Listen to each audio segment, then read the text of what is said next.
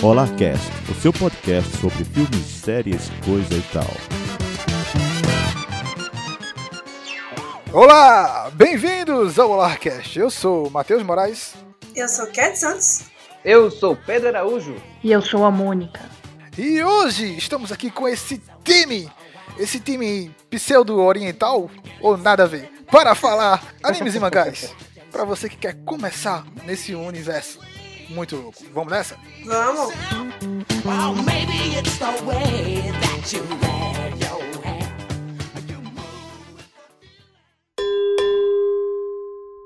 ダミーのためのアニメと漫画。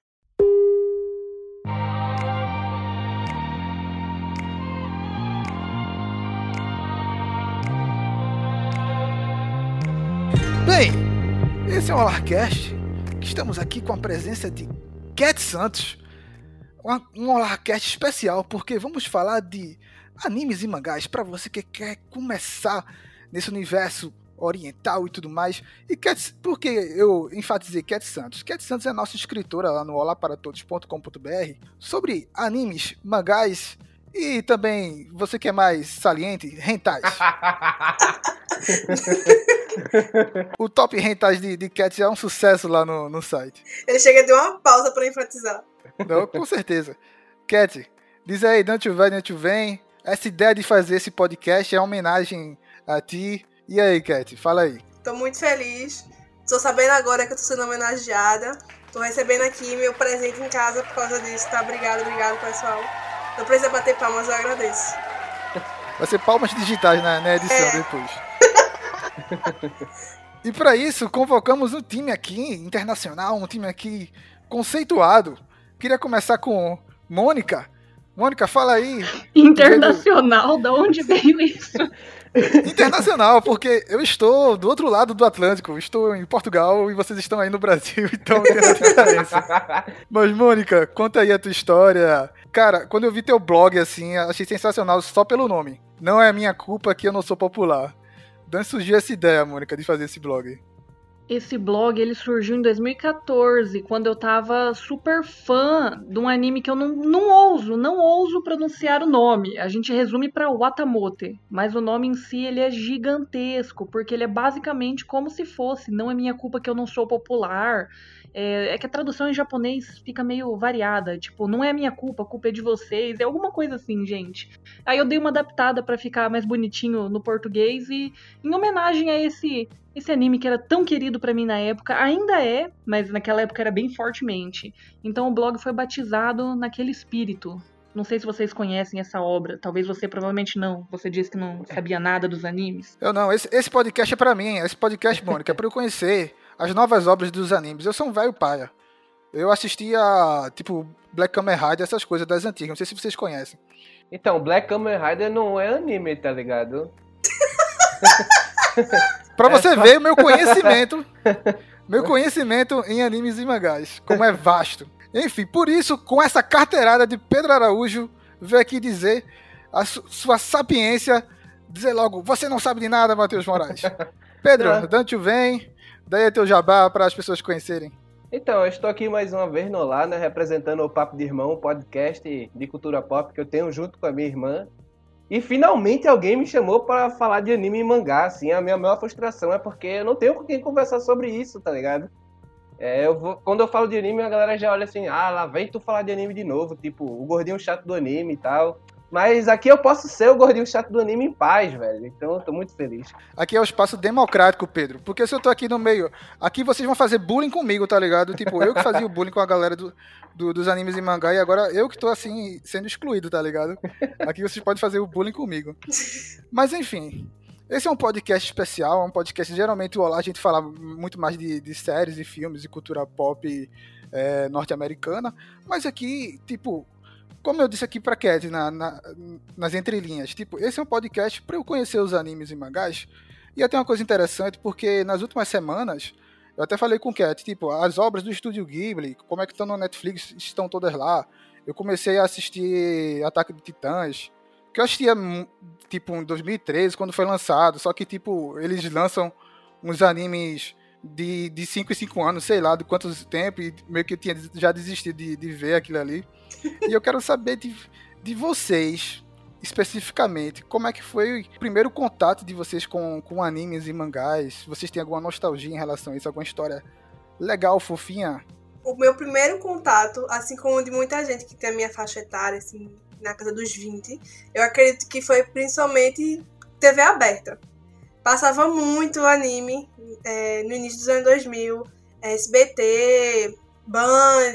Aí eu assistia Cavaleiro do Zodíaco, Dragon Ball, tudo isso passava. Além disso, eu também consumia os que passavam no Cartoon Network, que na época tava começando a lançar Naruto. É, eu achei também Guerreiras Mágicas, eu esqueci agora o nome. Super Gatinhas o nome. Aí tinha Pokémon, Hantaro. Isso tudo eu consumia, mas sem saber que era anime. Meu primeiro contato consciente do que era anime, ele veio em 2014. Na época eu andava com os meninos do fundo da sala, os excluídos, que assistiam anime. E assim, homem naquela época só assistia et, porque tipo, era o que tava bombando.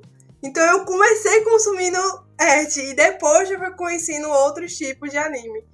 Mas a mangá eu comecei a consumir bem depois. Meu primeiro mangá que eu comprei foi High School of the Dead. Porra, velho, eu fiquei frustrado porque o cara não terminou isso aí, né, velho?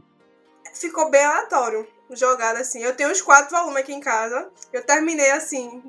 Não tem mais história? Não, Já não me terminou. acostumei. Ele morreu, pô. O autor Mas- morreu, inclusive. Uhum. Pronto, eu já me acostumei. Tem os animes, tem outros mangás que eu também consumi, que jogados. Inclusive, eu descobri um dia desses que animes, é, mangás podiam ser cancelados. Eu nem sabia que isso poderia acontecer na minha cabeça. Nossa, Mas- já Tá pensando, tá pensando que é só a série da Netflix que é cancelada assim, aí, com uma temporada? É, pô, não sabia que isso funcionava. Mas assim, foi esse contato. Eu comecei inicialmente assim. Meados de 2014 foi quando eu comecei a consumir mesmo. E aí, Mônica, qual foi teu primeiro contato que fez tu, tu fazer esse blog? Tu contasse rapidamente ali, mas qual foi teu primeiro contato mesmo com esse universo? Basicamente foi o mesmo que o dela. Eu assisti desde criança, sempre assisti sem saber que era. Cresci vendo Pokémon, Digimon, Hantaro, essas coisas da TV aberta. Mas o que me fez criar consciência foi Naruto. Porque eu assistia aquele negócio e repetia um episódio, repetia episódio, repetia episódio. Aí chegou uma hora que eu não aguentava mais ver os mesmos episódios. Eu queria saber pra onde a história ia, o que, que ia acontecer, eu queria mais. Aí eu e meu irmão, a gente foi atrás e Ai, gente, é até vergonhoso falar isso. te- Não sei nem se eu posso falar isso. Qualquer coisa corta. Vocês podem editar? Vai falar o quê?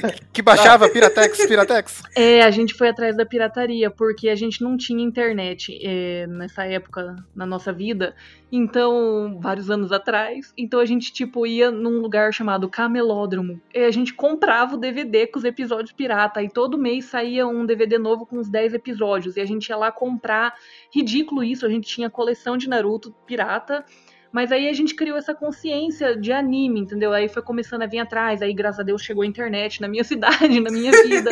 aí uma coisa foi levando a outra e foi crescendo. Mas realmente foi Naruto que trouxe essa consciência pra mim do que tipo, ah, existe mangá e o anime vem do mangá e o que, que tá acontecendo e muito, é, tipo é um mundo muito grande, muito assim, que você não tem essa noção quando você tá vendo na TV aberta. Pois é. E depois que você entra nesse mundo muito difícil sair. É viciante, né? Bonitinho a história dela, né? Ela dizendo que começou por causa de Naruto. Eu assistia Rasco desses D. Se não sabe, procura pra ver a diferença entre Naruto e esse anime. Não, eu já eu conheço. é que prefiro não comentar. Pois é, pois é, pois é. Mas foi, foi esse tipo de coisa que me Peraí, indicavam peraí. pra Calma aí, assistir. calma aí. Tu falou High School XD, foi? Foi desses D. Ah, eu entendi High School of Dead, velho. Eu juro que eu entendi High School of Dead, bicho. Também não, não fica muito longe, não. Eu tava falando. Não, fica nem. um- Quase. Só a diferença é que tem zumbi, entendeu? É. Acho que é só isso. Nossa. E tu, Pedro? Tu tá falando aí de zumbi, já ficasse animado, que eu sei que é outro universo que tu adora também, é o universo de zumbis. Bastante. Mas aí, diz aí o teu primeiro contato. Sei que Pedro aí é um cabal um pouco mais velho do que, do que as meninas aqui. Diz aí teu primeiro contato também foi nesse esquema de, de pirataria na época?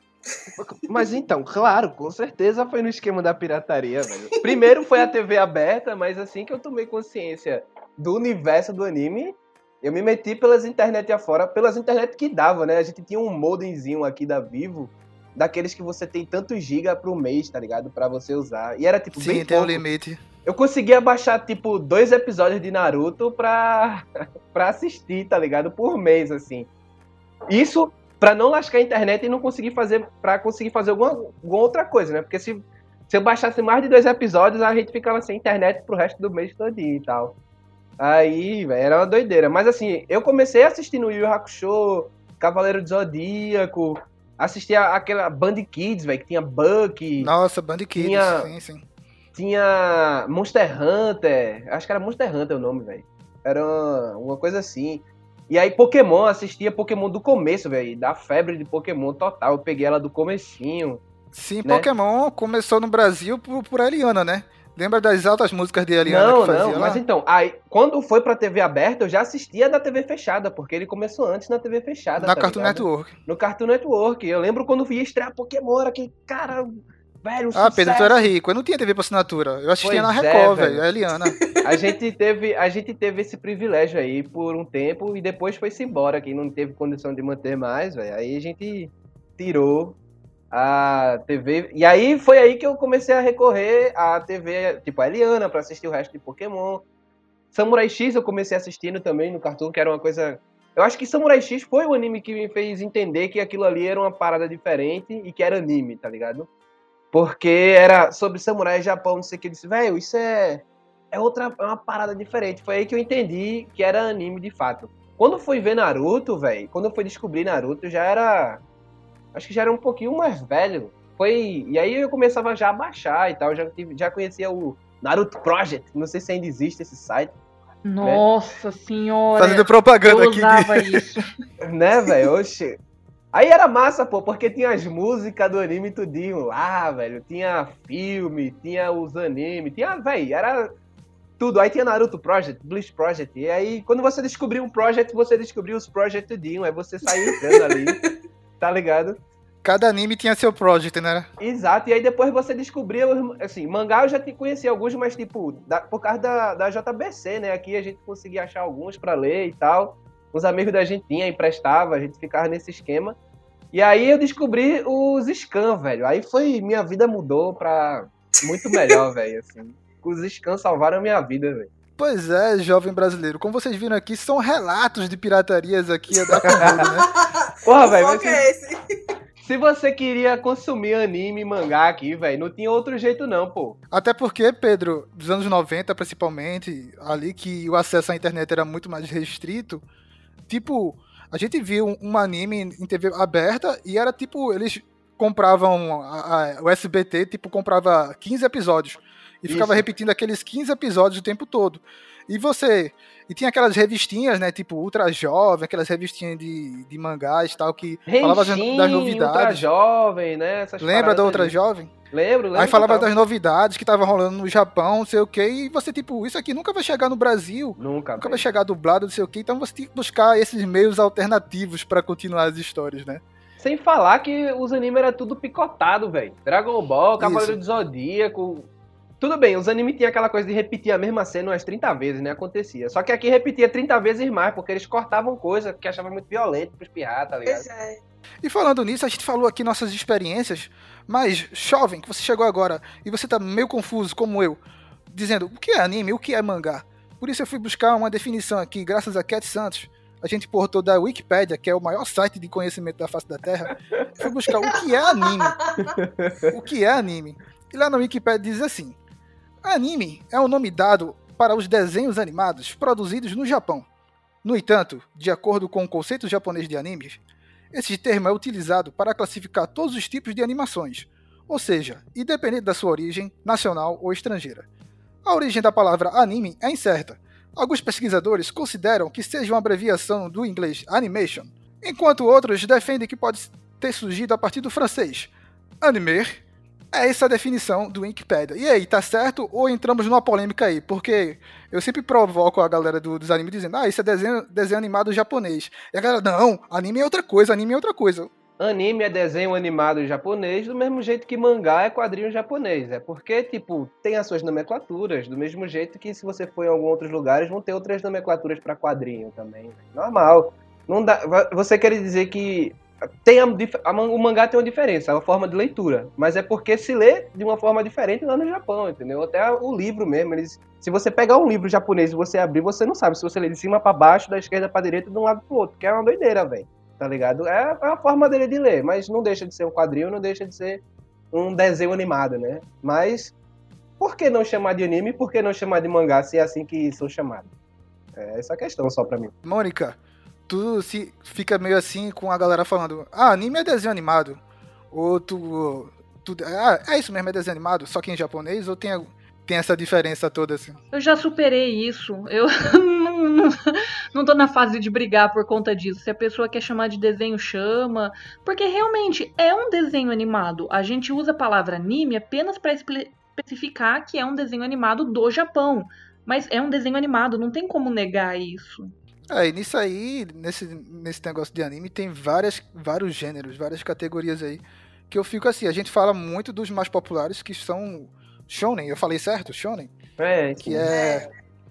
Que é tipo aqueles Dragon Ball, Naruto, os mais conhecidos ali, que tem sempre. Eu fico assim, eu tava até falando aqui em off com o Pedro, que é aquele tipo de, de anime que, tipo, você sabe que o protagonista é um bosta. O protagonista sempre é um bosta, ele nunca é ele nunca é o melhor, nunca tem nada especial, mas ele tem uma coisa especial, que é determinação. Ele é uma pessoa sofrida de vida.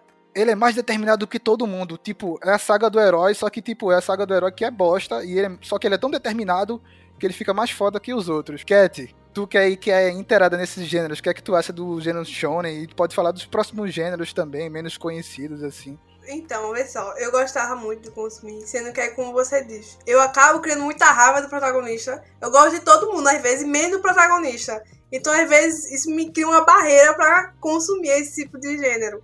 Mas eu gosto bastante. Mas eu prefiro Seinen. Eu não sei pronunciar o nome dele, mas eu acho que é esse daí. Seinen, que é da mesma, é um algo voltado para um público também masculino, mais agressivo e tal. Sendo que ele não tem um protagonista necessariamente bosta. Ele é mais violento, gosto de ver sangue quando eu tô assistindo anime. Então, eu gosto de consumir mais esse tipo de gênero do A que bicha é brutal, viu? É, bem brutal, assim. Apesar de que é um gênero que sempre tá em alta. É, o protagonista é meio um anti-herói, né? Ele não é nem tão bonzinho e nem também. Ele não é nem tão mal. Ele fica ali no meio termo, não é isso? É porque, É assim, isso. Se a gente for olhar, shonen é tipo garoto, né? É como você se é, fala a palavra garoto. Do mesmo. Seinen é como você se, re- é, se refere a uma coisa mais adulta, até, né? No, no cerne da palavra. Eu não sei muito bem, não, até porque eu não sei falar japonês. Eu só sei essas classificações. É isso mesmo, é isso mesmo. Shoujo, shoujo é garota também. Então você tá. E Josei é quando é uma garota mais velha. Exatamente. Então, tipo. É... Seinen não necessariamente é um anti-herói, tá ligado? É porque o Seinen ele tende a contar histórias mais adultas, assim. É mais o Seinen é um shoujo mais ma... um shoujo não, é um shounen mais maduro. Exato, exatamente. Então eles, véi, bota violência, bota nudez, bota coisas mais sérias, assim, vamos dizer, tá ligado? Pra Mas não retratar. necessariamente. No, no Seinen também é, tem um protagonista bosta, só que é mais adulto. É isso que eu tô entendendo, porque tu, Não. Não, não, não, assim. não, não, não. Isso daí é uma não classificação necess- específica de shounen, entendeu? É, não necessariamente o, o cara é, do- é, tipo um anti-herói, é isso que eu tô querendo dizer. Mas ele é mais cinzento, sabe? Não é uma coisa preto e branco. O Seinen, ele tá muito ligado a essa ideia de, tipo, bom e ruim e de você superar as adversidades e de, tipo, sempre tem uma moralzinha, sabe? Uma lição e tal. De você, tipo, Naruto é sobre perseverança e não sei o quê. One Piece fala muito de amizade, né? De, de, de ser honesto e tal, de você estar ali honesto aos seus ideais. Você pode observar isso dentro das obras de, de Shounen. Ele sempre tem uma coisa que é uma coisa que tipo, o cara acredita e que as editoras normalmente pedem quando o cara vai desenhar um, um one shot, alguma coisa do tipo, diz, ó, velho, tu tem que fazer isso aqui mais ajustado pra isso aqui. Vamos botar uma temática assim e tal pra conversar com um público mais jovem, pra passar meio que uma moral da história, vamos dizer assim. Uma coisa interessante nessa classificação por gênero, como vocês falaram aí rapidamente, é porque eles dividem assim, tipo, isso aqui é mais voltado pro público masculino e esse aqui é mais voltado pro público feminino. Uhum. Mas vocês concordam com essa classificação ou mulher e homem podem assistir Não. qualquer gênero de, tranquilamente. Não, então, essa questão é pensada no seguinte: eu não acho que é, é, é porque é disso só um público assistir ou aquilo. É porque é pensado para aquele público. Por exemplo, é, um dos animes que é mais consumidos, que agora mais fala bem, é Fullmetal Alchemist. Inclusive a adaptação do Brotherhood, que é a Que é a melhor. Pronto, a galera, a galera mais consome. É um shonen. Como eu disse, shonen é um tipo de gênero que, apesar de ser pensado para um público mais jovem, masculino, é o tipo que qualquer pessoa que gosta de anime normalmente Exato. consome. É muito Exatamente. difícil alguém que gosta de anime não consumir esse gênero. Apesar de ser para um público específico. Os outros também, velho. É só tipo, essa é uma classificação, igual você tem classificação de filme, tá ligado? Você tem filme de comédia, de romance, de terror. Você tem a mesma coisa com mangá e com anime. Você tem essas classificações de tipo shonen, seinen, né? Aí tem so... aí tem shonen, é, drama, shonen ação, shonen isso, shonen aquilo. Tem as subclassificações dentro do, do coisa. Tá ligado? Então, é só uma, uma classificação. Aquilo foi pensado para esse público aqui, mas de uma certa forma atinge um público muito maior do que só aquele público específico, que é até o ideal muitas vezes, né? Não, qualquer pessoa pode ver o que quiser. As pessoas são livres para seguir os seus caminhos.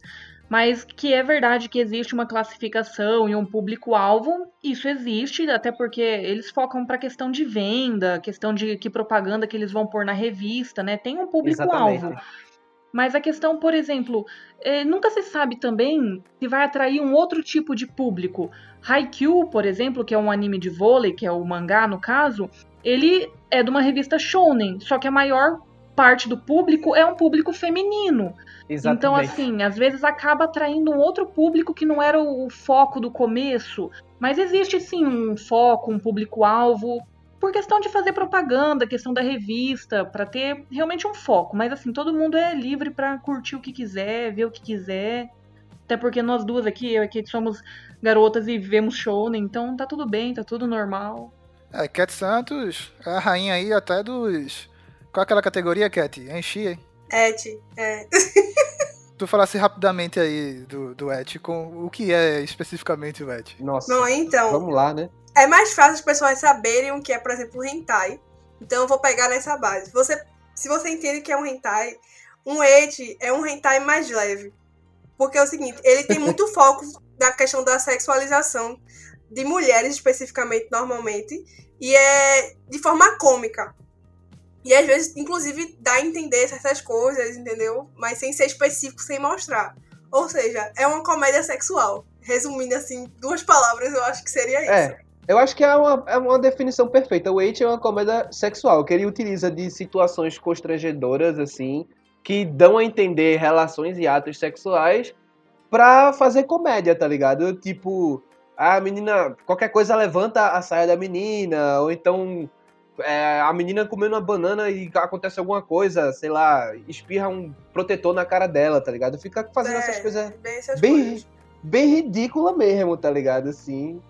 E o Age tem a categoria que é tipo anime que é completamente Age, e tem o Age que faz que é tipo o fanservice, né, como algumas pessoas chamam, que estão dentro desses outros animes aí de shounen, de shoujo entre outras coisas, tá ligado? O Age é uma situação que se transformou numa categoria de anime, velho. É bem isso. E, tipo, é muito comum. Porque, assim, existem uns ete que até são engraçados, de boa, não é nada, tipo... Mas tem outras coisas que força, força. Eu vou entrar numa polêmica aqui, porque eu preciso falar. Um exemplo disso Queremos é, polêmica, Cat Santos. é um anime chamado é, Kiss X Kiss, que é, tipo, Não, não, um ete... Não. vou entrar, vou entrar na polêmica. Não. Que é, tipo, um ete voltado a, tipo, irmãos. Tipo, irmãos. Nossa, esse Tu tem noção é disso? nojento, E, tipo, velho. eles É tratam tipo como se incesto, fosse normal. É, tipo, Não, bem é isso. bizarro, é bizarro esse anime, velho. Esse Tá mangá anime. E tipo, eles normalizam isso tipo, tranquilamente, você fica assim. E é um ed, não é tipo uma coisa tipo hentai, que é tipo mais 8, não, é tipo um anime normal, tá ligado? É tipo, são duas irmãs que são apaixonadas pelo irmão, tá ligado? E elas querem conquistar ele e tal. É uma doideira. Assim, não chegam a ser irmão de sangue, tá ligado? Eles tentam resolver alguns dilemas, pelo menos. Peraí, peraí. Mas, Deixa eu entender. São dois irmãos, são duas irmãs Sim. Gêmeas. que são Gêmeas. apaixonadas por um irmão. Então exato. aí já tem um conceito de um trisal, é isso? É. exato. Um trisal bem incestuoso, é isso mesmo. Ok, ok. Tem as categorias aqui que eu tô vendo aqui rapidamente, mas assim, categoria de me é, mecha, né? É. Que são os robôs, os robôs gigantes e tudo mais. A gente, a gente, acho que nos anos 90, assistiu muito Evangelion, né? Vocês, vocês acompanharam Evangelion? Sim, eu assisti, Vira assisti, o anime, eu é. assisti o anime antigo e falta só porque, assim, eu, eu nunca. Tenho vergonha até de falar isso, né? Que eu não terminei de assistir essa, esses filmes aí que lançaram, assim, de Evangelho. Mas eu vou terminar, eu vou terminar. Tem, tem na Netflix. Tem na, Tem na Netflix, tem- exato.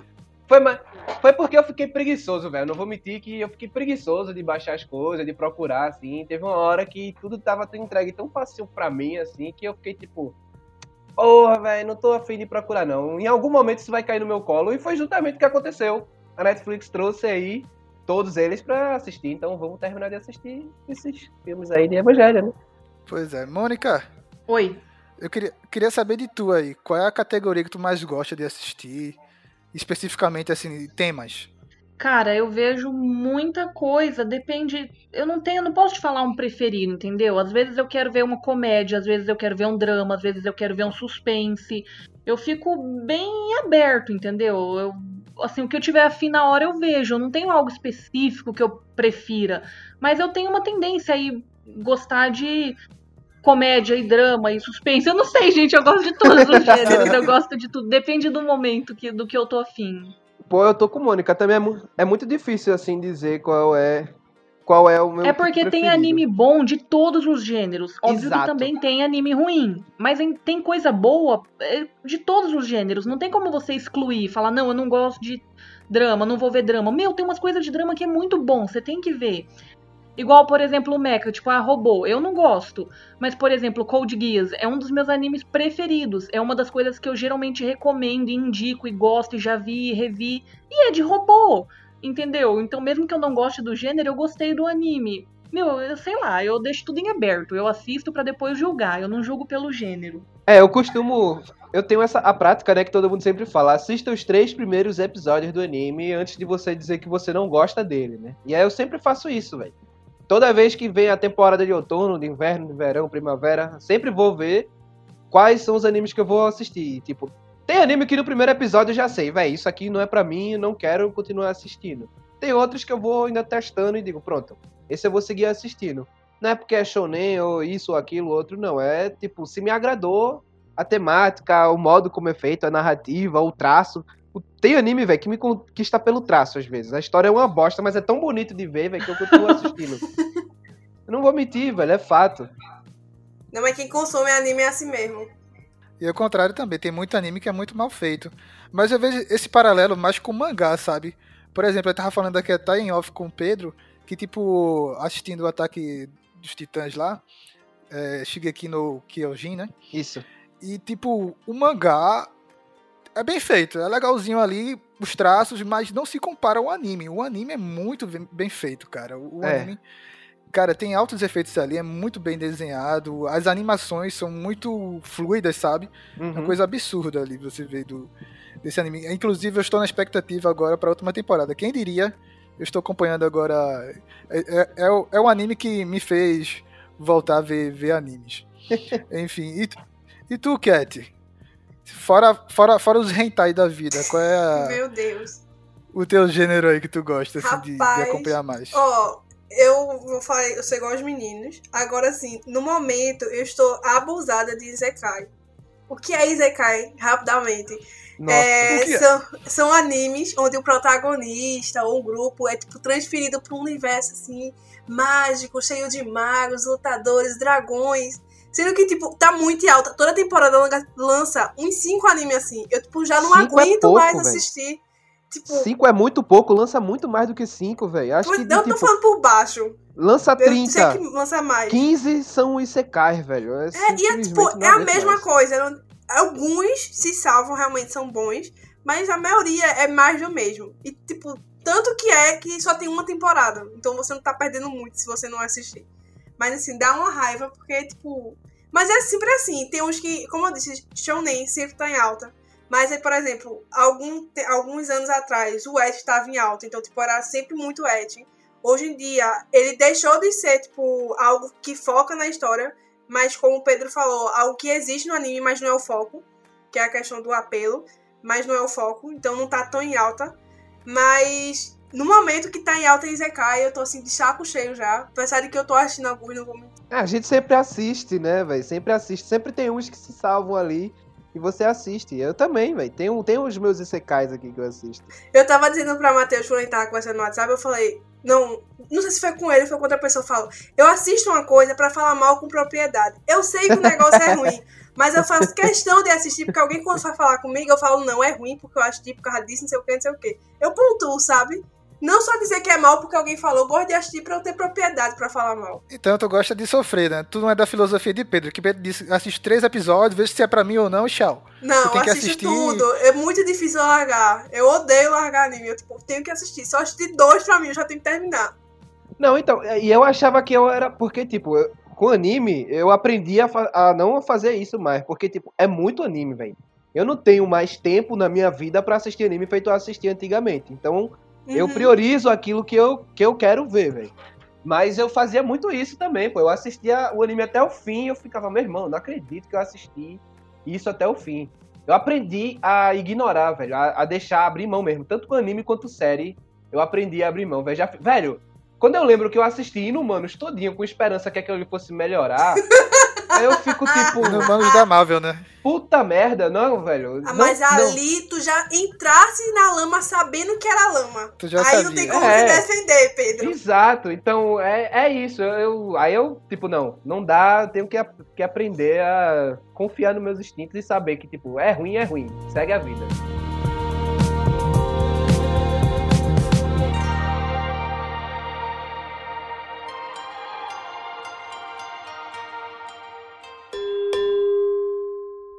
ダミーのためのアニメと漫画。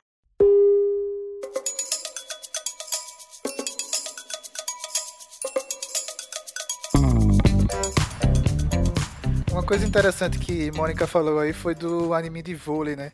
Interessante que tempos atrás eu gosto muito de, de basquete, NBA, essas coisas e tudo mais. E tipo, tinha um clássico o Slam Dunk, né? É um Que clássico e é muito bom. sensacional. Aí depois eu fui assistir aquele Kuroko no Basket, que é sensacional também, velho. eu é muito adoro legal. aquele anime. eu cara. adoro esse anime Eu também, adoro velho. aquele anime. E, tipo, vocês têm algum contato com esses animes de, de esporte? Qual, é- qual é o Sim, nome, já o vi nome todos. dessa, desse, desse gênero de, de esporte? Tem, tem um É, nome é esporte. específico? Não, é esporte, é anime de esporte. E, velho, eu gosto. Eu gosto muito de Haikyuu, velho, eu não vou mentir. Tipo, eu não imaginei que. Eu assisti assim, despretensiosamente, tipo. E gostei muito, eu achei muito legal o anime, velho. A dinâmica dele é muito boa, assim, tá ligado? As animações são bem fluidas pro, pro jogo de vôlei. Não sei como é que tá essa última temporada aí, que eu não assisti. Tá ainda. sensacional, lindo, maravilhoso. Você termina o episódio aplaudindo de pé. A animação Pois tá é, fantástica. porque a animação do anime é muito boa, tá ligado? E aí eu li o mangá já todinho, assim. São, tem, é, tipo, é surpreendente, porque, tipo, ele consegue envolver você de um jeito que eu fico, porra, que do caralho, assim, sabe? Vai além do só o esporte. É a mesma coisa de Slandunk, velho. Eu me senti como eu sentia quando eu li Slandunk, tá ligado? Quando eu assisti Haikyuu, pô. Que é... Slam Dunk- Slam Dunk é bem antiguinho, né? Tipo, começo dos anos 90, né? Coisa assim. É, antiguinho que só Slandunk, pô. Acho que é antes, não? No- é, acho que é começo dos anos 90, por aí. Por aí. Porque tava naquele hype de Chicago Bulls, de, de Jordan, né? Essas coisas aí. É, Eles tem... começaram a fazer em relação a isso. Mas tem também os, os clássicos de futebol. Tem os clássicos de futebol, né? Capitão Super campeões. Tsubasa. é. Nossa. A Não, É, Futebol. tipo, Super 11, né? Qual é Super 11? Conheço. Uhum. Velho, Super 11 é massa, cara. agora sabe um de futebol que eu acho que é muito legal, velho? Que, tipo, só teve uma temporada, eu tô lendo um mangá, é o Giant Killing. Velho, eu conte acho. mais, conte mais. É tipo, eu acho que é o mangá mais. que trata futebol mais como futebol mesmo, tá ligado? Sem superpoder. Tanto que ele vê da perspectiva do clube em si. Você tem o treinador, que é o cara que é conhecido por treinar time pequeno pra destruir times grandes, que inclusive o nome é Giant Killing, justamente por causa disso. E aí, né, é, é o treinador mais jovem, ele era um jogador promissor, só que ele sofreu um acidente, como sempre tem que ter uma história sofrida, né? E aí deixou de jogar bola. E aí ele vivia, ele voltou ao futebol através do, de ser treinador, só que ele tem uns métodos bem diferenciados. Aí ele vem para o Japão, nesse time aí que tá meio lascado, e assumir esse time. Só que, cara, você tem a parte administrativa do clube, tá ligado? Como é que a galera faz, a relação. Você tem os torcedores, pô. Você tem um grupo dos torcedores que sempre se falam, se junta pra ir ver o jogo. Você vê essa relação também. E você vê a relação mais do treinador mexendo no time, claro, tem o jogo. Agora não é feito super campeões que o cara tem o chute de trivela certeiro e essas paradas, não, tá ligado? É uma coisa mais. rea- Tipo É Haikyuu. mais pé no chão, né? É, tipo Haikyuu também, quando você vê, é uma coisa mais pé no chão, assim. Só que é muito legal, velho. É muito, muito legal mesmo. Tipo, eu fui ver, tipo, mais um anime de futebol, porque eu gosto de futebol. E aí, tipo, pelo menos eu vou me divertir, né? Eu pensava assim, e eu me diverti mais do que eu imaginava, assim. Eu gostei bastante do anime. E Mônica, por que tu, tu falasse aí com, com uma paixão por, por esse anime de vôlei? Porque ele instiga tanto assim? Agora eu tô curioso pra saber, porque, por exemplo, eu adoro os animes de esporte que tem poderes. Eu sou co- como o Pedro falou, Pedro é, ah, isso, esse, esse anime aqui é mais pé no chão, mas eu gosto dos poderes, porque, tipo, ah, pra ver um jogo de futebol, eu vejo ali, tá ligado? Mas eu quero que o cara chute a bola, que apareça um monstro, uma coisa assim, Ai, e exploda Deus. o estádio, tá ligado? Não, eu também vejo os de esporte que têm superpoder, mas eu também vejo os esportes que são mais baseados na realidade. E, mas é que não tem como explicar Haikyuu. É, não tem superpoder, mas é muito, muito envolvente. É só você vendo pra você entender. Você abraça aquilo de um jeito. É que eu sou suspeita pra falar porque vôlei é meu esporte favorito. Eu já vi anime de basquete, anime de corrida, anime de natação, anime de bicicleta, tudo quanto é esporte, menos futebol, porque eu realmente não gosto e tenho preconceito, seja em anime ou na vida real. Mas pro vôlei sempre teve um espacinho no meu coração, porque é o meu esporte favorito. E quando eu vi Haikyuu, gente, eu não sei explicar, não tem como explicar, você tem que assistir pra você entender. Eu não, te- não tenho palavras. Haikyuu, vamos dizer assim, não tem habilidade, tipo, superpoder, mas tipo, os caras têm, tipo, as habilidades, assim, tá ligado? Tem o cara que ele praticamente dá um, um salto que é um voo, assim, tá ligado? Tem o cara que tem o passe certeiro. Tem o cara que E tem esse uma... aí é, é de vôlei masculino, né? Só vôlei É, masculino. vôlei- É. esse- É, vôlei masculino, assim. Ele mostra uma partida ou outra de vôlei feminino, mas é de vôlei masculino. Acompanha um time masculino, assim, tá ligado? Enfim, é, acho que a gente tem muita coisa pra falar a- a Uhum. das, das animações ali, indicações já no final do podcast. Mas eu queria saber de vocês outra questão também. É, hoje em dia, como é que vocês vão pesquisar esse Ainda estão num, num sistema de pirataria? A gente tem essas plataformas, né? Tem. Chegou aí a Funimation, chegou já no Brasil, não foi? Vai Foi. chegar, não sei se já chegou, né? Já chegou. Já chegou? Já chegou. Eu acho que já chegou. Eu, eu sei que ia chegar, eu não sei quando. eu não sa- Eu não sabia qual era a data, mas eu, eu sabia que era esse ano. Mas como a gente já tá em dezembro, deve ter chegado mesmo. Queria saber de vocês aí, as plataformas, os animes da Netflix, como é que vocês se relacionam? O Crunchyroll, vocês assinam? Ou vocês ainda estão ali, vou lá num, num project da vida ver, ver os animes, hoje em dia? Então, vou começar então, tá? Todo mundo ficou meio calado aí Ah, com medo. Fica à vontade. eu, ve- velho, assim, sendo bem honesto, eu ainda continuo nos modos possíveis de assistir. É, vamos dizer assim. Porque eu não, não fiz ainda a assinatura da Crunchyroll. Velho, eu já tenho muita assinatura de muita coisa, tá ligado? Eu quero muito fazer a assinatura da Crunchyroll. Pra isso eu preciso de uma renda é, uma renda estável, vamos dizer assim, né? O que não tá rolando no momento. Tem uma, eu, eu ganho dinheiro com trabalho aqui, aí não ganho ali e fica nessa, né? E aí acabo que não, não faço essa essa assinatura. Não sei se tem uma assinatura anual. Se tivesse, corre o risco de eu fazer por esses tempos aí, quando tiver chegando perto e aí dá tempo de arranjar um emprego, de fazer alguma coisa e de, e de, de manter. Mas eu consigo assistir as mesmas coisas de outras formas. E assim, tem o Crunchyroll gratuito também, tá ligado? Só é chato porque tem propaganda para um caramba.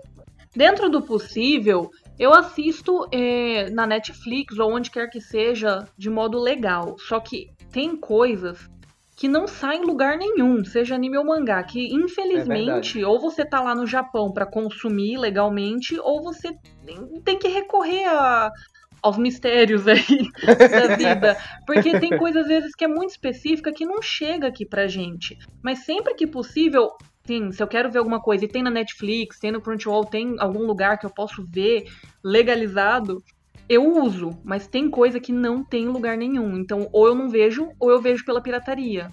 E aí é um dilema. Pois é. E também graças à internet, né? Porque hoje em dia tudo é muito mais rápido, né? Você vê, ah, o episódio saiu hoje, ali já tem legenda rapidamente e tal, e para sair numa plataforma de streaming demora um pouquinho, porque tem que licenciar, vai ter dublagem ou não. Depende, legendas, algumas enfim. plataformas disponibilizam basicamente na mesma hora já. É, depende da plataforma aí. Mas ó, o Crunchyroll eu já vi muito anime lá de graça, sem pagar.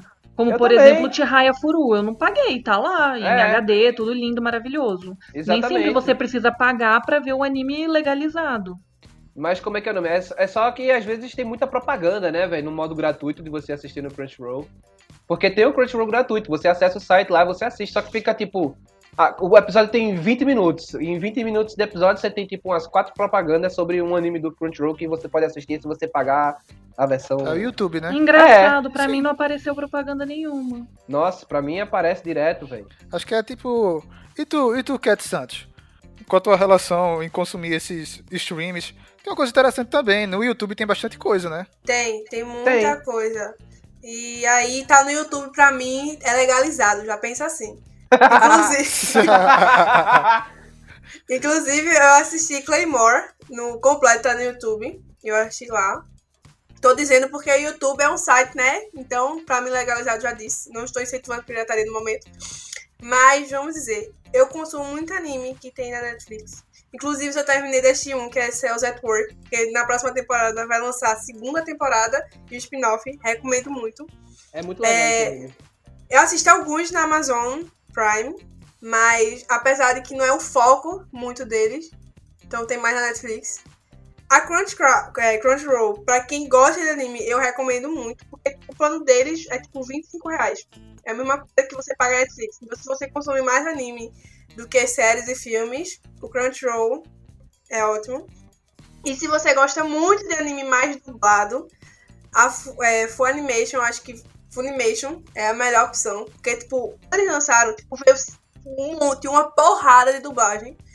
É, inclusive, assisti dublado é, Tokyo Ghoul. Achei muito legal a dublagem deles, então de parabéns.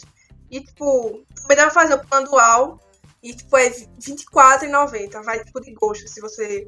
Sendo que o Crunchyroll tem ainda os mangás. Que, que eu saiba, o Funimation não disponibiliza. É verdade. Então também tem esse plus, entendeu? Você paga um real a mais e você tem consumo também de mangá.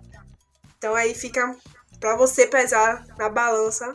Se É, puder assinar os dois, E o Massa. Crunchyroll tem, ele sai bem simultâneo também, né? sai. Se eu não me engano, tem. Não sei se isso é antes, mas saiu uma notícia recente de que. Não sei se agora ou na próxima temporada, os animes iam sair simultaneamente. Tipo, praticamente. Terminou de passar o episódio no Japão, tá no Crunchyroll.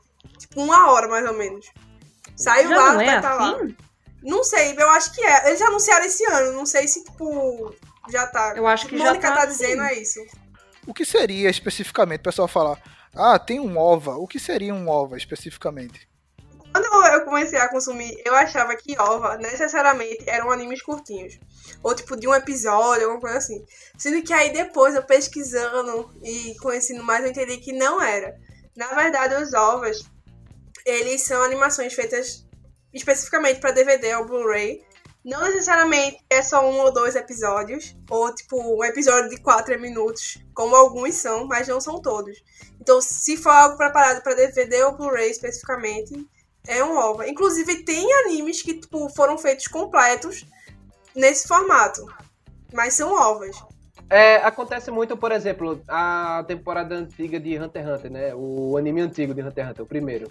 Ele teve, tipo, vários ovas, que é tipo, o pessoal adapta arcos do mangá em, tipo, quatro episódios, três episódios e lança, tipo um especial, assim, sabe?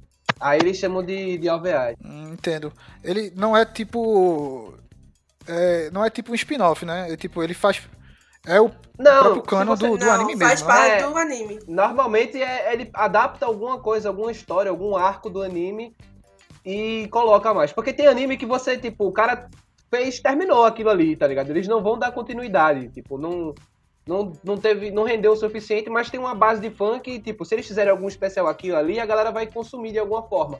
Aí eles estão sempre fazendo, faz um OVA aqui, faz um especial ali e tal, sabe? E aí a galera sempre vai atrás de consumir isso daí, esse tipo de, de conteúdo.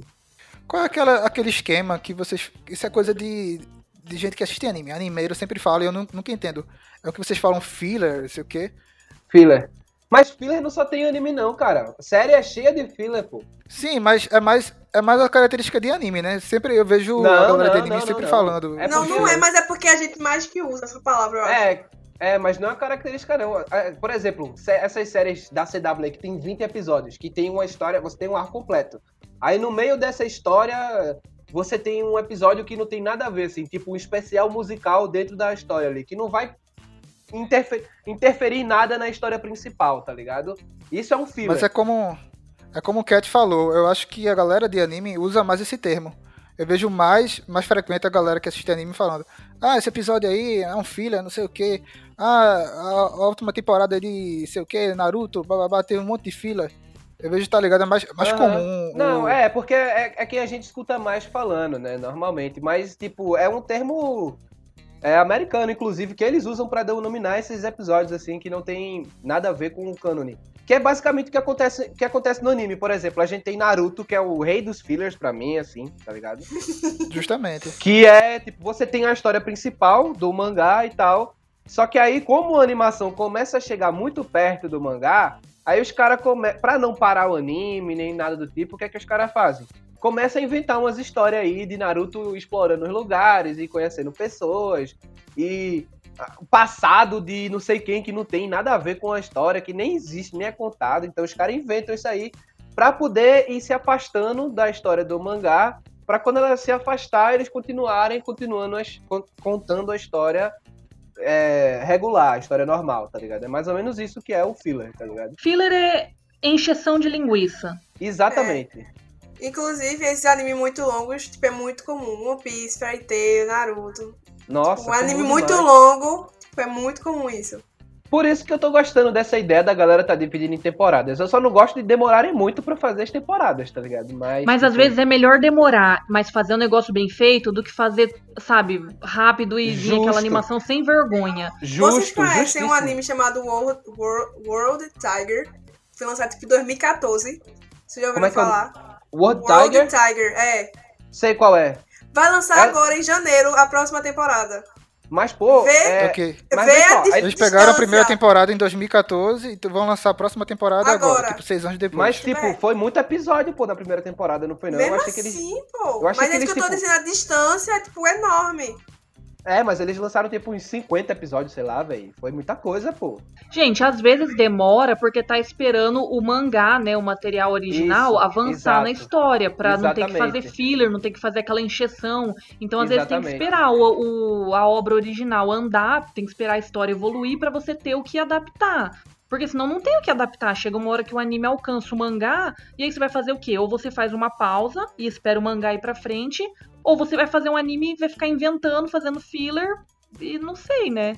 Que foi o problema do primeiro Fullmetal, tá ligado? O primeiro Fullmetal ele alcançou o mangá e começou a enrolar, criou uma história ali nada a ver, aí decidiram acabar, acabaram. E aí depois é que eles, quando o anime tava já. Quando o mangá tava já no finalzinho pra acabar, velho. Aí foi que eles começaram a fazer o Brotherhood, tá ligado? Que aí não tinha Não, mas como ele a, a primeira adaptação, pô, mesmo no início já era, tipo, tinha umas coisas que já era diferente da história. Não tem como defender, não. É, o Não, Fullmetal ele tem essas duas versões, a versão fiel que acompanha o mangá e a versão Isso. que filler. É. É. é, bem isso. Quando eu fui. Eu tava afim de assistir Fullmetal, ainda tô começando a assistir o Brotherhood. Aí eu fui perguntar. a- eu fui perguntar a Dani. Dani é muito fã de, de Fullmetal. E, disse, e aí, tem Fullmetal e tem Fullmetal Brotherhood? Qual é a diferença? É tudo igual? Aí eu disse, não, comece pelo Brotherhood. Brotherhood, porque ela falou justamente isso. O primeiro Fullmetal, babá, enrolação, babá, aquela coisa. Aí eu fui ver, cara, e tipo. Eu não sei, eu tô afim de soltar. É, é- é aquele, o episódio, aquele episódio lá do cachorro, velho. Me destruiu. Logo ali no comecinho. É, Aí pai. disse, pô, velho, eu- eu não tava preparado pra isso, velho. Logo um cachorro, mas. É, pai. Tudo é bem. aí. Ó, fica a dica, momento propaganda. Lá no blog tem um post chamado Tudo sobre Fullmetal Alchemist. Lá tem tudo sobre Fullmetal Alchemist. Inclusive, vou colocar o link aqui na descrição. O link na descrição desse blog sensacional, esse artigo sensacional.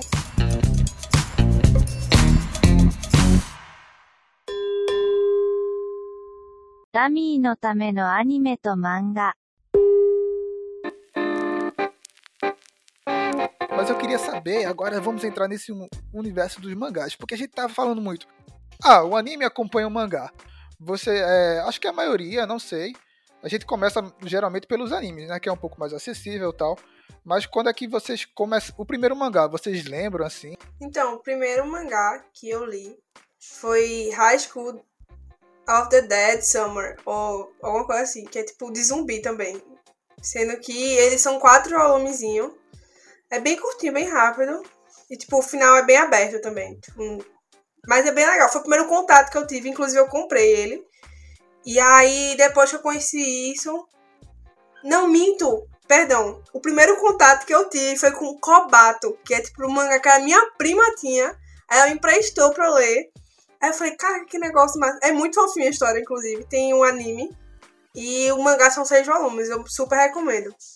E aí foi o primeiro contato que eu tive. Eu falei, cara, que legal. Aí eu fui consumir outro, outro. Bom, hoje eu tenho um estante cheio de mangá, porque a louca do mangá, adoro comprar mangá. Só não tenho dinheiro pra isso. Aí... E tem uns Mas que eu Cat, você consumo não, na internet. você não tem rinite, né? Não, graças Você a não tem Deus. rinite, né? Posso desenvolver por causa disso, talvez, mas graças a Deus, até o momento eu não tenho. E tem uma coisa interessante do, do mangá, não sei pra vocês, porque, tipo, eu era um leitor, sempre comecei com os quadrinhos, né? Os quadrinhos Turma da Mônica, a gente Sim, começa sim. aquela coisa, tudo mais. Aham.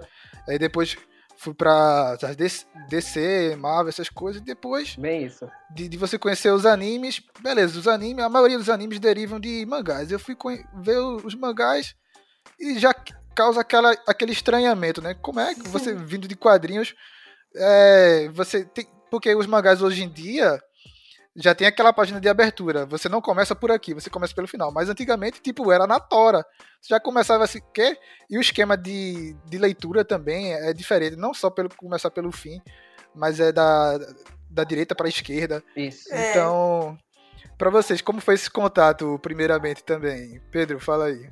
Então, é- eu comecei, é, tipo, antes de ver anime, eu já conhecia. Antes de ver anime, não, né? Eu já conhecia mangá por causa dos quadrinhos, assim, tá ligado? Eu sempre conheci Turma da Mônica, quadrinho da Disney, aí você tem os quadrinhos de super-heróis que você tem acesso.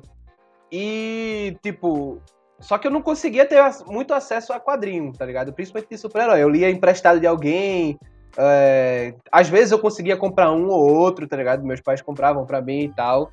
É, ia numa banca de revista, ficava folheando. Mas a mangá, velho, eu descobri o mundo dos scans, entendeu? E aí, velho. Sim. E aí, isso, mais uma vez, salvou minha vida. Porque, tipo, como eu gostava muito de quadrinhos, sempre gostei muito, eu lia por mangá, tá ligado? É, e aí, tive mangás físicos, mas a, a grande maioria dos mangás que eu li foi por causa de scan. E eu acho que o primeiro mangá que eu li foi físico. O primeiro mangá que eu li foi físico, foi de Samurai X, velho. Que quando eu li aquilo ali, eu fiquei tipo, puta merda, isso aqui é foda, tá ligado? E me confundi também, porque não tinha esse negócio, eu já comecei lendo o negócio acontecendo assim, eu, é, meu irmão, o que é que tá acontecendo aqui, pô? Já, tipo, como é que eu tô voltando a história, sei lá, demorou pra eu me tocar, velho. Depois eu virei o negócio ao contrário. Não, Tabacudo, tu lê assim, ó, vira aqui. Eu, ah, velho, beleza. Cara que tinha, o tiozão que tinha lá, velho, que me ensinou a ler o negócio certo. E tu lê de cá pra cá. Eu, ah, velho, por isso que eu não tava entendendo, velho.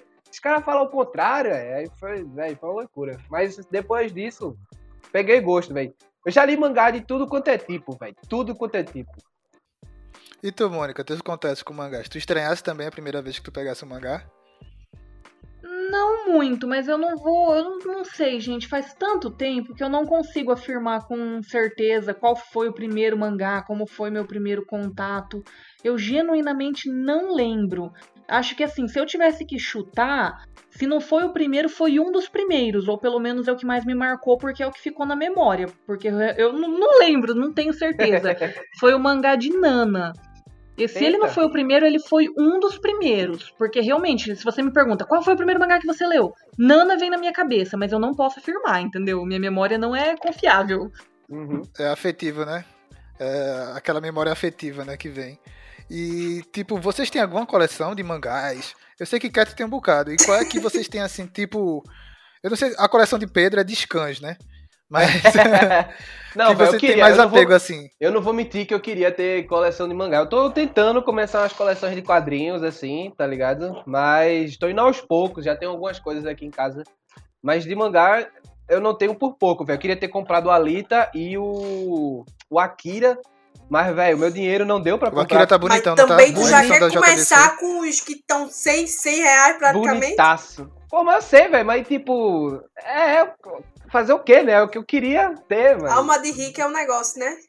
E assim, eu queria, tipo, eu queria comprar a coleção completa, porque eu não tenho paciência de ficar esperando, não, sabe? Eu sempre espero eles fazerem a- as coleções. Pronto, vamos lançar essa coleção aqui fechada e tal. É mais caro, é, velho, mas no final das contas eu acho que até vale a pena. Depende, depende. Às vezes a coleção completa fica mais barata. É, pois é, exatamente. E tu, Cat, da, da tua coleção, qual é que tu tem mais carinho?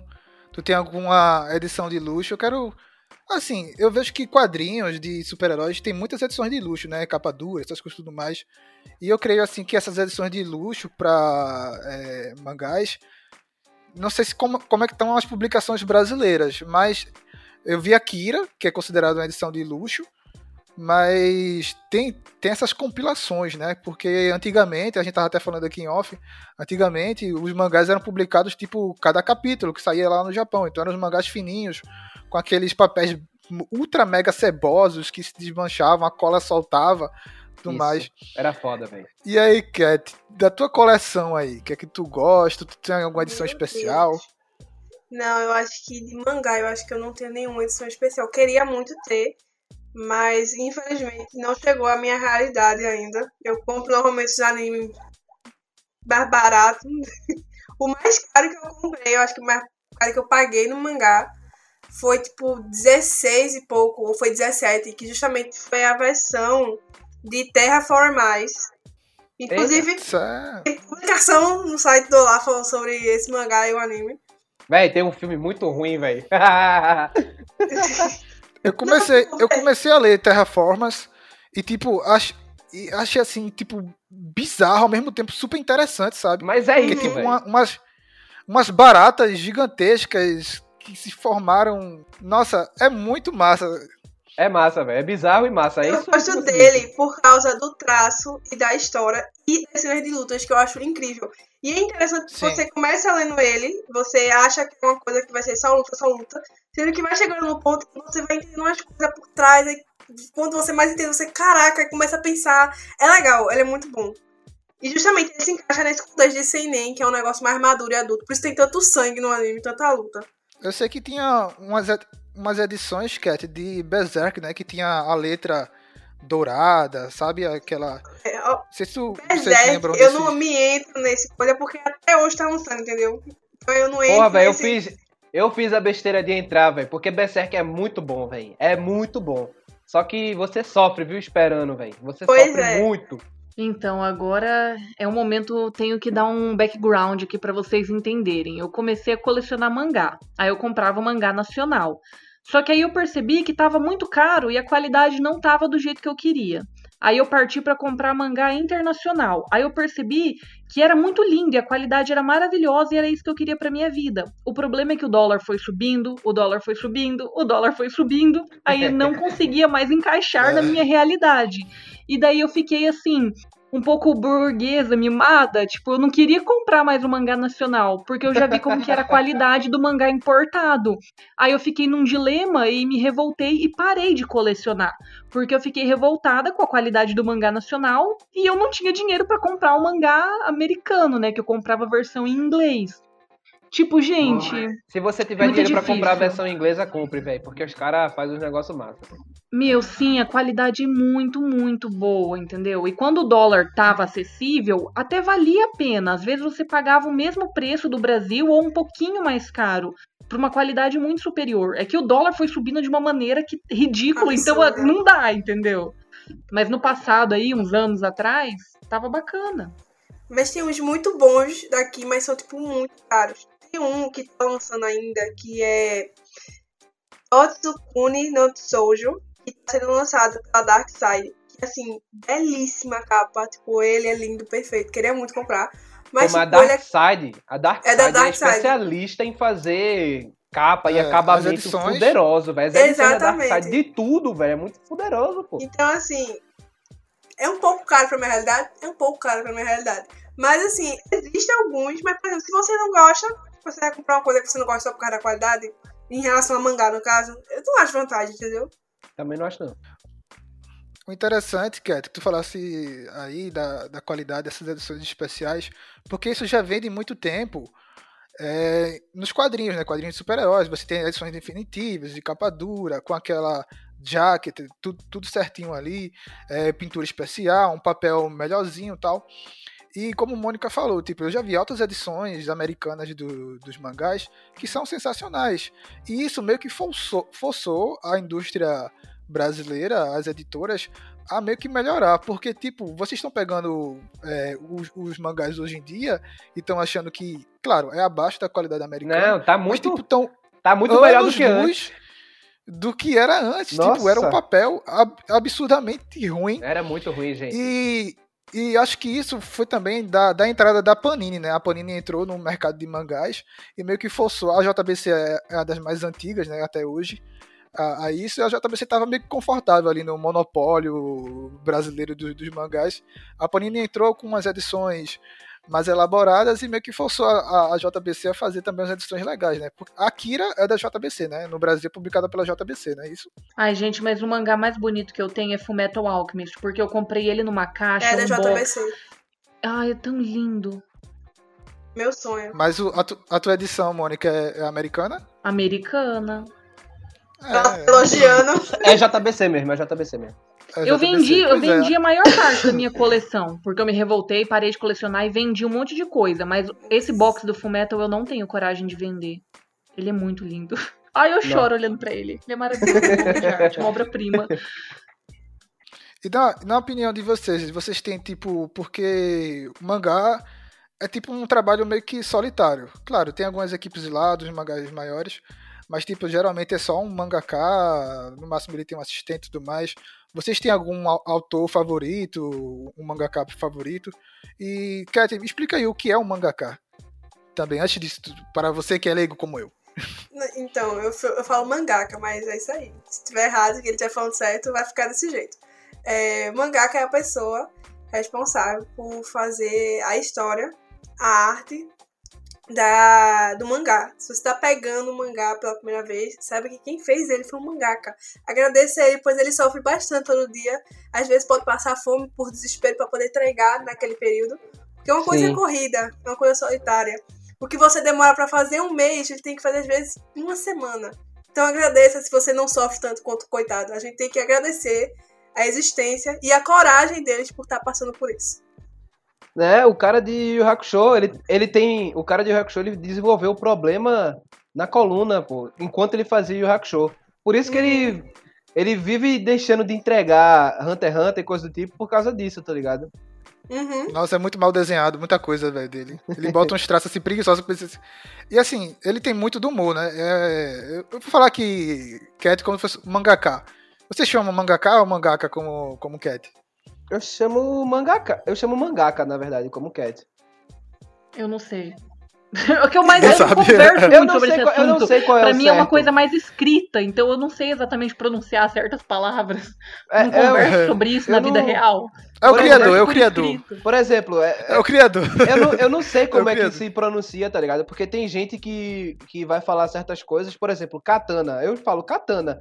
Aí o povo fala katana, tá ligado? Eu disse, tá, velho. Katana. É, Eu não eu sei. acho que é Katana muito meio da francês, pessoa, não. Depende se você tá falando em português ou se você tá falando em japonês. Igual Pois Naruto. é. A gente fala Naruto no Brasil. No Japão é Exato. Naruto. É Pois uma é. outra fonética ali, né? Exatamente, é, é, é bem isso. É, o importante é você entender o contexto, né? Então vamos falar aqui o criador, o criador. Pronto, o criador do, do, do- dos mangás de Yu Hakusho e Hunter vs Hunter, tipo, é um cara extremamente preguiçoso. Ele é genial, cara. As histórias dele são muito boas. Sim. E ele tem um senso, ele tem um senso de humor muito bom, cara, que eu me identifico muito com ele, sabe? Claro que, tipo, especificamente de Yu Hakusho teve todo o trabalho da dublagem do, do anime, que depois eles fizeram a edição mais nova da, da JBC, eles colocaram a dublagem do anime na no mangá. Isso, tipo, é totalmente localizado pro Brasil e, tipo, é totalmente nostálgico quem assistiu Yu Yu Hakusho. É, mas vocês acompanham especificamente um, um autor favorito, um criador favorito?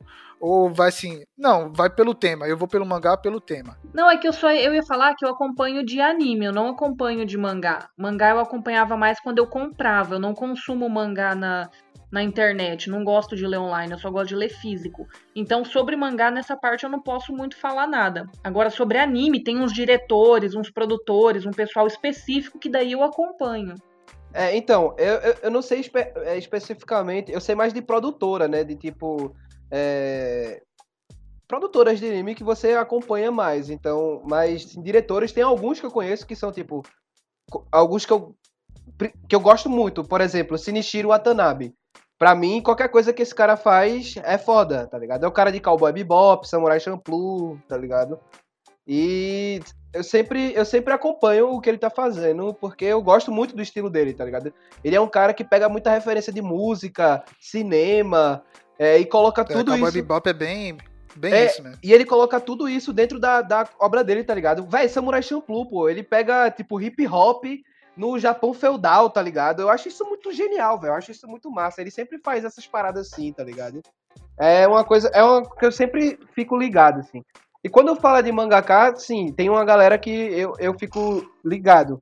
Por exemplo, Inui Takehiko, que, que fez é, e é o artista de Vagabond também, que eu adoro esse mangá, assim. Inclusive, é outro que vive parando e voltando, parando e voltando, mas, tipo, é muito bom.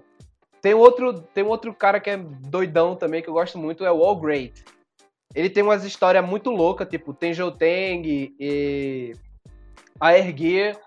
Só que, tipo, é literalmente umas histórias muito loucas, assim, assim. Ela tem um sentido no começo, mas de repente ele se perde, assim. Só que o desenho dele é muito bom, velho. Os desenhos de combate e tudo é, tipo, insano. Então eu gosto muito de, de acompanhar ele. E tem a Hiromo, né, Arakawa, que é de. de... Aê, Fumeto! De Full Metal, que eu gosto muito de Full Metal. Eu gosto de Silver Spoon, que é outro mangá dela também. eu Sim, o anime também é legal. É bem legalzinho, velho. Eu- fiquei, tipo, muito surpreso, assim, com o Silver Spoon. Porque, tipo, um anime sobre uma fazenda, sobre uma escola agrícola, tá ligado? Eu disse, véi, isso não vai prestar, mas eu vou assistir. E, cara, prestou. Eu fiquei, tipo, nossa senhora, como, as- como, como eles conseguem fazer esses negócios funcionar, velho? Na moral. É... É um anime de uma escola agrícola e funciona. Exato, velho, exato. E aí tem outros, tem One de, de One Punch Man, de Mob Psycho 100, tem uma galera que eu costumo acompanhar, tem mais, assim, sabe? O Kentaro Miura, e aí vai. Interessante, Pedro, que tu falasse um monte de mangaka aí e só falasse de uma mulher, né? Acho que é um ambiente muito masculinizado, né? Não tem muito espaço para as mulheres, ou vocês acham que tá crescendo esse espaço? É que ele citou obras específicas, porque tem É, muito tem muita mulher, tem muita, pô. É, por exemplo, Katekyo Hitman Reborn e... e o outro mais novo, que eu esqueço o nome, é uma mangaka, é uma mulher que desenha, tá ligado? Tem, tem obras, inclusive, shounen que a gente assiste, que são mulheres que desenham, a gente não fazia ideia, assim. Pronto, justi- é, reformulando a pergunta, é mais assim, conhecendo mais os shonens, que são os mais populares. A grande maioria ainda são de homens, não é isso? É, isso é. Ah, depende. é. Tem a Ono Exorcist, que é o Blue Exorcist, que é uma mulher que faz. Não, mas então, a grande maioria do shonen é é, é masculino, os mangakais, até porque tá- voltado pro mais. Mas tem muita mulher que faz também. Agora, a maioria é masculino. Mas tem sim shonen que é mulher que faz. E essa aí é um exemplo. É muito bom a No Exorcist, se você não conhece. Sou muito revoltada, que tá no hiato até. Meu Deus do céu, chega que fica triste. Um dia termina. E tu, e tu, Cat, tu ainda não falaste, tu tem algum mangaka favorito, Rapaz, algum ó. estúdio de, de animes e tal? Então, estúdio, eu tô começando a entender um pouco mais, porque a das listas que eu faço dos lançamentos. Então, tipo, tem uns, uns estúdios que eu nunca tinha ouvido falar, aí eu fui procurar, por exemplo, a produção dele, e aí, tipo, tem uns animes, tipo, mega conhecidos, e eu falo, "Ah, meu Deus, como assim? Um que eu conheço bastante e que eu gosto é a Mapa.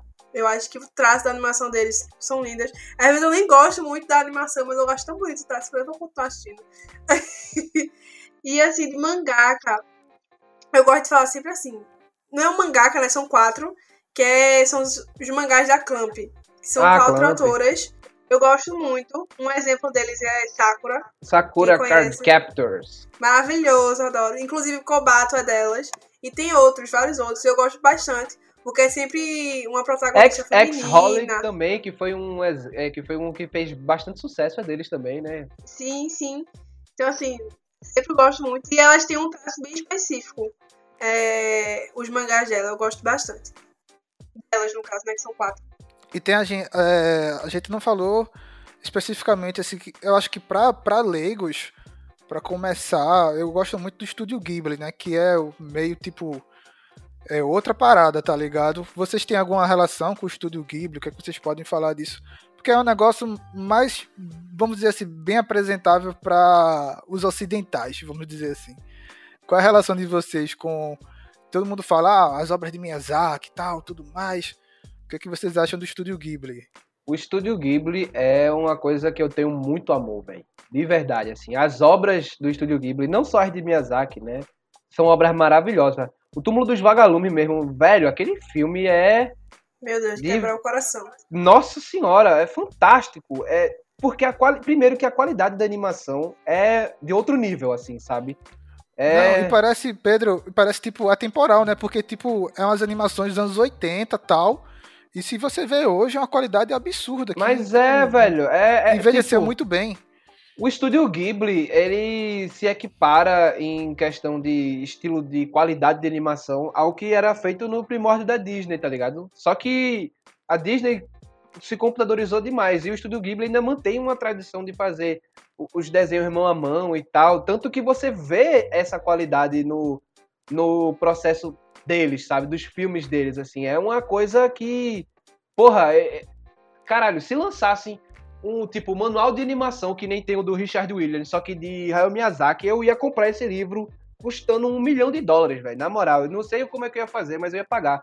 Porque o cara é um mestre, velho, assim, da animação. Um mestre e é incomparável, assim. Eu, eu, pago pau pra Miyazaki, eu pago pau pro Estúdio Ghibli. Não, não, não tenho vergonha de falar, não, porque eu amo aquelas animações. Eu lembro, velho, de quando eu assisti Shihiro, pô, no cinema, eu lembro de, tipo, me deslumbrar, velho, vendo aquilo ali, tá ligado? De- Porra, você naquela tela gigante, aquela animação super bem feita, super bem tratada, super bem polida, tá ligado? Se eu não me engano, Shihiro ganhou o Oscar na época, né? Ganhou Foi de- Oscar, pô, Uhum. ganhou Oscar. Ganhou Oscar total. E também quebrando paradigmas, né? Porque, tipo, melhor animação em, em Oscar sempre é, tipo, filme da Disney ou da Pixar, sempre, né? E, tipo, Shihiro é o quê? 2001, ali no começo dos anos 2000, né? É por aí. E, tipo, é fantástico, né?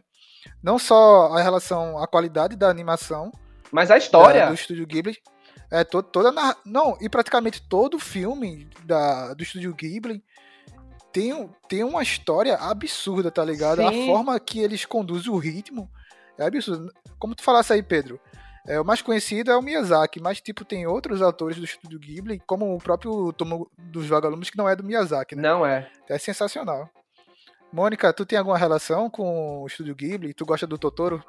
Gosto, claro. Totoro não tá no meu coração. Eu já vi todos. Eu peguei uma vez na minha vida e falei: chega, vou tomar vergonha na cara, vou maratonar tudo. Aí eu assisti todos é, por ordem de lançamento, né? Ordem cronológica.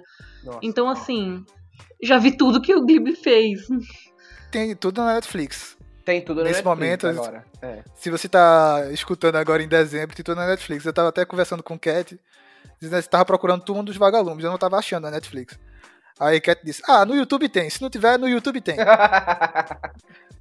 Aí depois eu achei, eu achei, tava lá escondidinho, Mas, tava com Ó, outro eu queria deixar uma nome, tava ressalva aqui, bem importante, porque ele não está na Netflix. Eu não sei como o Matheus achou, mas no Brasil ele não se encontra.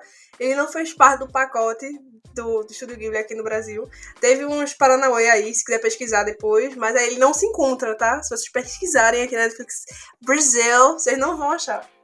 Pera, né, a Netflix apareceu, apareceu com outro nome, mas apareceu. E, tem- e, tipo, tem aquelas. Eu não sei se vocês têm. Hoje já tiveram aquela condição de comprar, tipo, a coleção, né? Tipo, tem umas coleções absurdamente bonitas de DVDs e tudo mais da Studio Ghibli. Que eu, na época, fiquei, pô, cara, eles lançaram umas caixinhas bem bonitinhas e tal. Tu tem, Cat? Tu. Acho que tu tem uma coleção dessa ou não? Não. Tipo, eu encontrei. Tipo, é um filme que é- hoje em dia é muito difícil você encontrar o DVD dele aqui no Brasil. Aqui, pelo menos, Recife, região metropolitana aqui, Pernambuco. Eu já, tipo, desde que eu comecei É a difícil, assistir, eu véi. só achei cinco. E, tipo, achei muito barato, mas eu acabei não comprando por N fatores, me arrependo amargamente.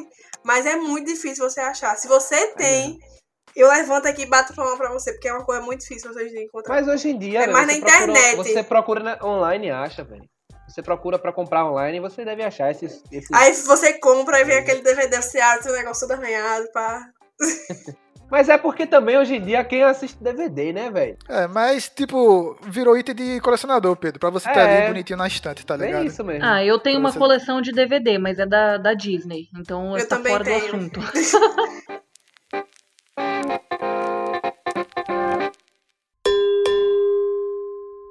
ダミーのためのアニメと漫画。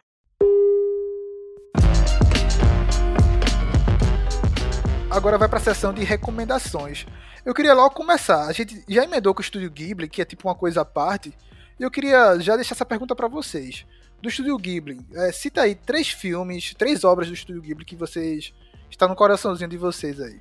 Pedro, começa aí.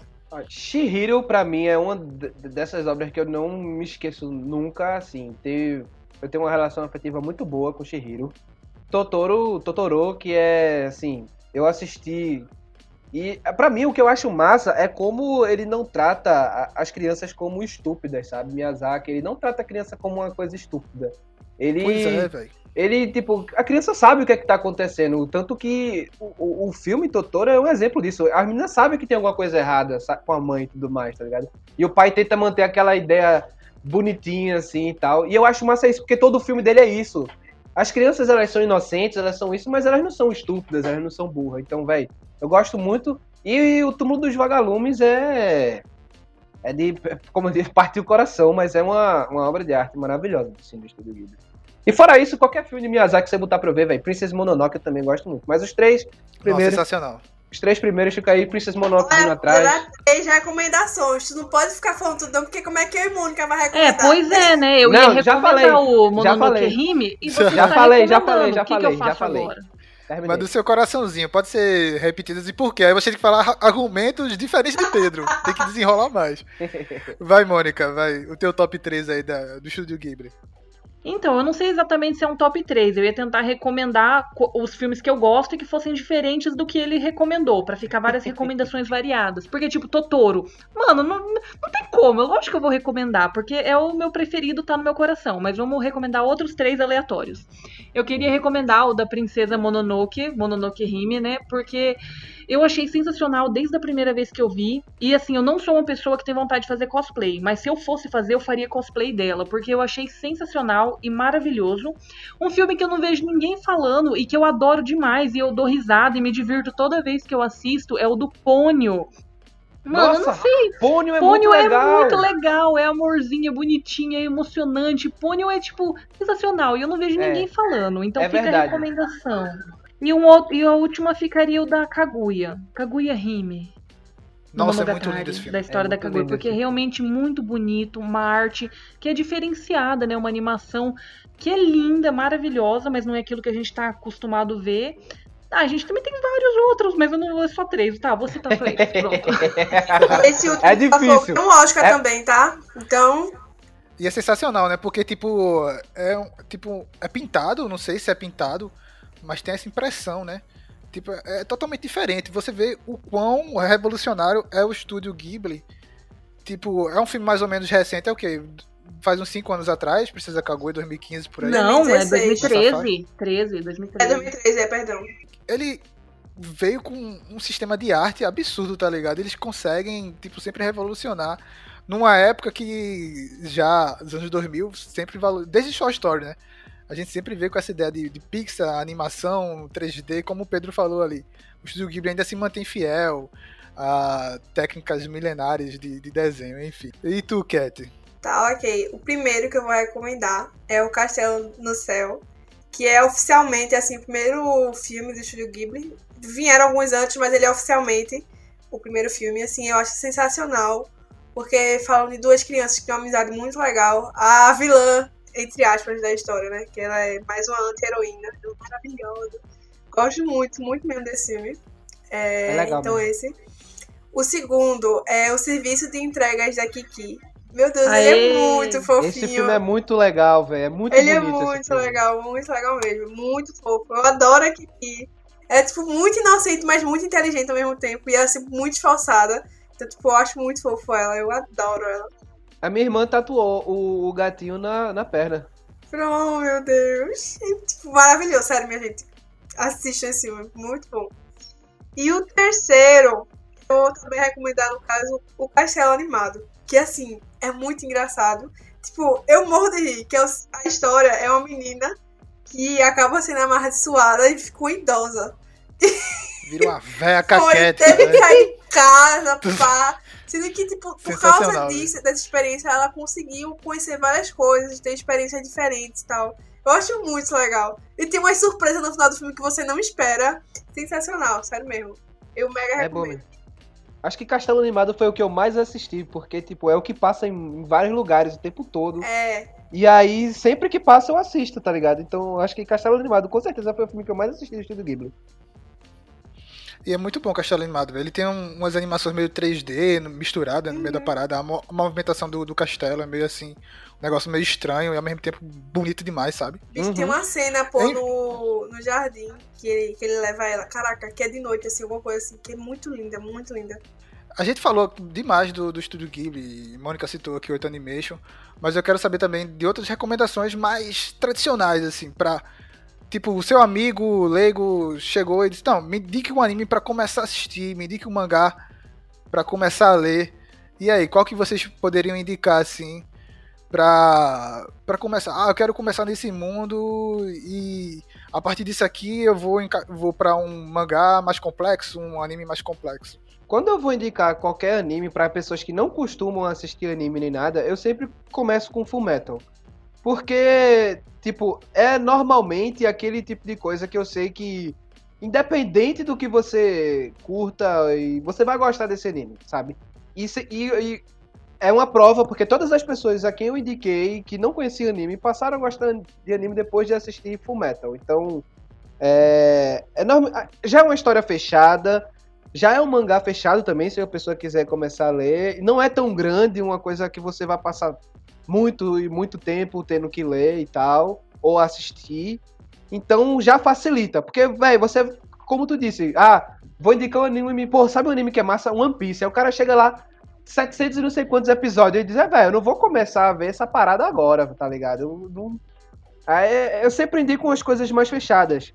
É, Full Metal, Aí, dependendo da pessoa, eu indico um Cowboy Bebop, né? Porque se é uma pessoa que gosta de uma coisa um pouco mais diferenciada, eu indico também. Mas se você quer ver luta, é, ação, eu indico Samurai X. Eu, eu costumo indicar uns, uns mais antigões que já tem histórias fechadas, porque a partir daí a galera vai começar a tomar o gosto pelo anime, aí vai começa a ver um Shigeki no Kyoji, começa a ver, é, sei lá, é, Durarará, começa a ver umas outras coisas, sabe, que pode vir a gostar. Na verdade, eu recomendo de acordo com o gosto da pessoa. Eu pergunto o que, que ela tá afim de ver, se ela gosta mais de comédia, suspense, drama, e indico baseado na. Assim, porque minha missão é fazer ela gostar de anime. Então eu tento indicar algo que tenha maiores chances da pessoa gostar. Fazer uma indicação assim aberta para um público geral, eu acho muito difícil, porque geralmente quando eu dou recomendação, eu indico coisa específica de acordo com o que a pessoa pediu. Não sei, eu posso recomendar meu blog? Meu blog tem uma seção que chama NSP Recomenda, Com que são certeza. recomendações de anime. Com certeza. É assim que você faz jabá, rapaz. A grande, os populares são tipo os, os shonen da vida. É. Tipo, tem algum shonen que você Ah, meu, mas eu não vou indicar um shonenzão pra uma pessoa que não tá acostumada. Só se fosse pra ser, por exemplo, um Haikyuu, que é uma coisa mais recente, com uma animação decente, ou um Boku no Hero. Não sei, entendeu? É. Eu não indicaria, por exemplo, Naruto pra alguém que nunca viu anime. É uma coisa que eu gosto porque tem uma nostalgia e um momento da minha vida. Foram anos acompanhando essa, essa caralho aí, mas. Assim, tem que ter um contexto pra você É uma relação indicar. de amor e ódio Mas pelo, é, velho, é. pelo velho. tom. Se você acompanha o anime de Naruto, velho, é isso. Anime, mangá, você tem essa relação mesmo, velho. É isso. Rapaz, eu vou muito pelo que Mônica vai também. Eu recomendo muito do gosto pessoal da pessoa. Aí eu pergunto, nossa, você gosta de quê? Quando você vai assistir filme, série, que é o que o pessoal mais consome. E aí eu vou indicando. Mas eu vou deixar algumas indicações de gostos pessoais minhas, tá? Gostos pessoais meus. Eu vou deixar dois animes, um que é muito bom, um outro que é muito duvidoso. E o primeiro é Dororo, que é a adaptação recente, que assim, a história é legal, os personagens é legal e a animação é linda, tipo linda. E é tipo tudo muito amarradinho, sabe? Nada jogado, tudo em algum momento vai se explicar. Então assim, e é um anime relativamente curto, não é muito grande. Então, assim, eu recomendo bastante. Eu Dororo de adoro ele. Tezuka, né? É, é a versão recente do, do de Tezuka, né? Sim, sim, sim. Sim, sim. É legal mesmo. É bem legal. É bem bonito, velho. Pois é. Então, assim, provavelmente pra pessoa entender, é, que é uma coisa mais voltada pro Japão e tal, história tradicional. Então, eu acho que é bom por causa disso também. E, e é bom porque, tipo, é Tezuka, né? O cara que tá ali na fundação do, do- da, da animação, do mangá, né? Então, você já Exato, entende como é que né? É o funciona. Tezuka de, de Astro Boy, é? É, é, ele mesmo, Osamu Tezuka. A gente me perdoa, mas Dororo é lindo e maravilhoso. Mas a segunda parte da animação é um lixo. Caiu muito a qualidade. Acontece, né, velho? Na, nas melhores, nos melhores estúdios. A galera. Não, eu amo Dororo, eu me apaixonei pelo Hyakimaru, todo mundo, tipo, o, o anime é muito bom, a história é muito boa, mas a animação caiu muito a qualidade Não, na parte sim, final. Sim, sim, É, é, é o que eu disse, acontece. Os, os caras dão gás na primeira parte, na segunda eles já vão fazendo só pra terminar mesmo. Acontece É. muito. Foi bem triste, Pois é. muito triste. Mas às vezes também pode ser a questão do tempo, né? Não sei. Aí corre, corre, corre, corre. Aí, N fatores. Acho que, em vez de se esforçar, não, ó, demora. Às vezes pressão também, ó, tem que entregar até isso. A gente não sabe, né? Mas assim, no final acho que vale a pena, apesar de tudo, no geral. Acho que vale muito a pena. A segunda, é- isso aí são animes, tá? Mangá, vou falar bem rápido, é Claymore. Tipo, muito bom. Se quer saber mais, tem lá no site, procura Claymore. Eu falo bem mesmo sobre coisa, seria minha recomendação de mangá. Mas o meu anime, o segundo minha recomendação, é o Guilty Pleasure. Porque assim, é um anime que eu não conheço ninguém que gosta, além de mim e da minha irmã, porque eu forcei ela a assistir. Aí ela acabou gostando por osmose, entendeu? Mas assim, eu não conheço ninguém que gosta desse anime. E se chama Queijo. Não sei se vocês já ouviram falar, é, Pedro e Mônica. Pois é, tipo, é Eu já ouvi falar, mas eu não assisti. Pronto, mega obscuro Queijo? assim. Foi É meu porque é umas amigo. meninas seminua, entendeu? Eu não curto, eu É. não quero. Tipo, a Pois história. é, velho. Menina seminua associado com queijo. Mas calma, calma, deixa eu explicar rapidamente a história. É uma menina que ela, e, tipo, é um anime de esportes. Que a menina, Aham. elas vão jogar, elas jogam numa baia, que é um, um negócio no- numa piscina, onde elas só podem é, ter a luta com o peito e a bunda. Não podem tocar com mão, perna nem nada. E elas têm que Nossa derrubar a Senhora. oponente da baia. É um Aí anime os- que você indicaria pra uma criança de 12 anos na puberdade. Não é uma recomendação válida para todos. Aí. Mas essa, Mônica, essa é Cat Santos. Cat Santos tem que indicar alguma coisa que tenha peito e bunda. Não, mas eu tô dizendo, eu disse antes que é um anime que eu considero ruim no geral, porque é muito difícil a pessoa gostar. É um gosto muito pessoal meu. E aí eu acho muito engraçada a história. Porque a, ela quer ser a pessoa mais rica do Japão e ela pensa que o esporte vai ser essa possibilidade por causa disso, vai ter muito dinheiro.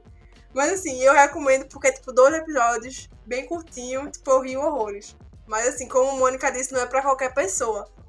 Eu, eu quero entrar. Vou fazer uma indicação. Vou fazer tipo umas duas indicações rapidinhas de mangá que eu não fiz, né? Uma, eu vou entrar na, na, no jogo aí de Cat, de falar umas coisas mais voltadas pra putaria, mas que ao mesmo tempo não é tão putaria assim, porque eu achei esse mangá na parte de drama, sobre drama. Nossa.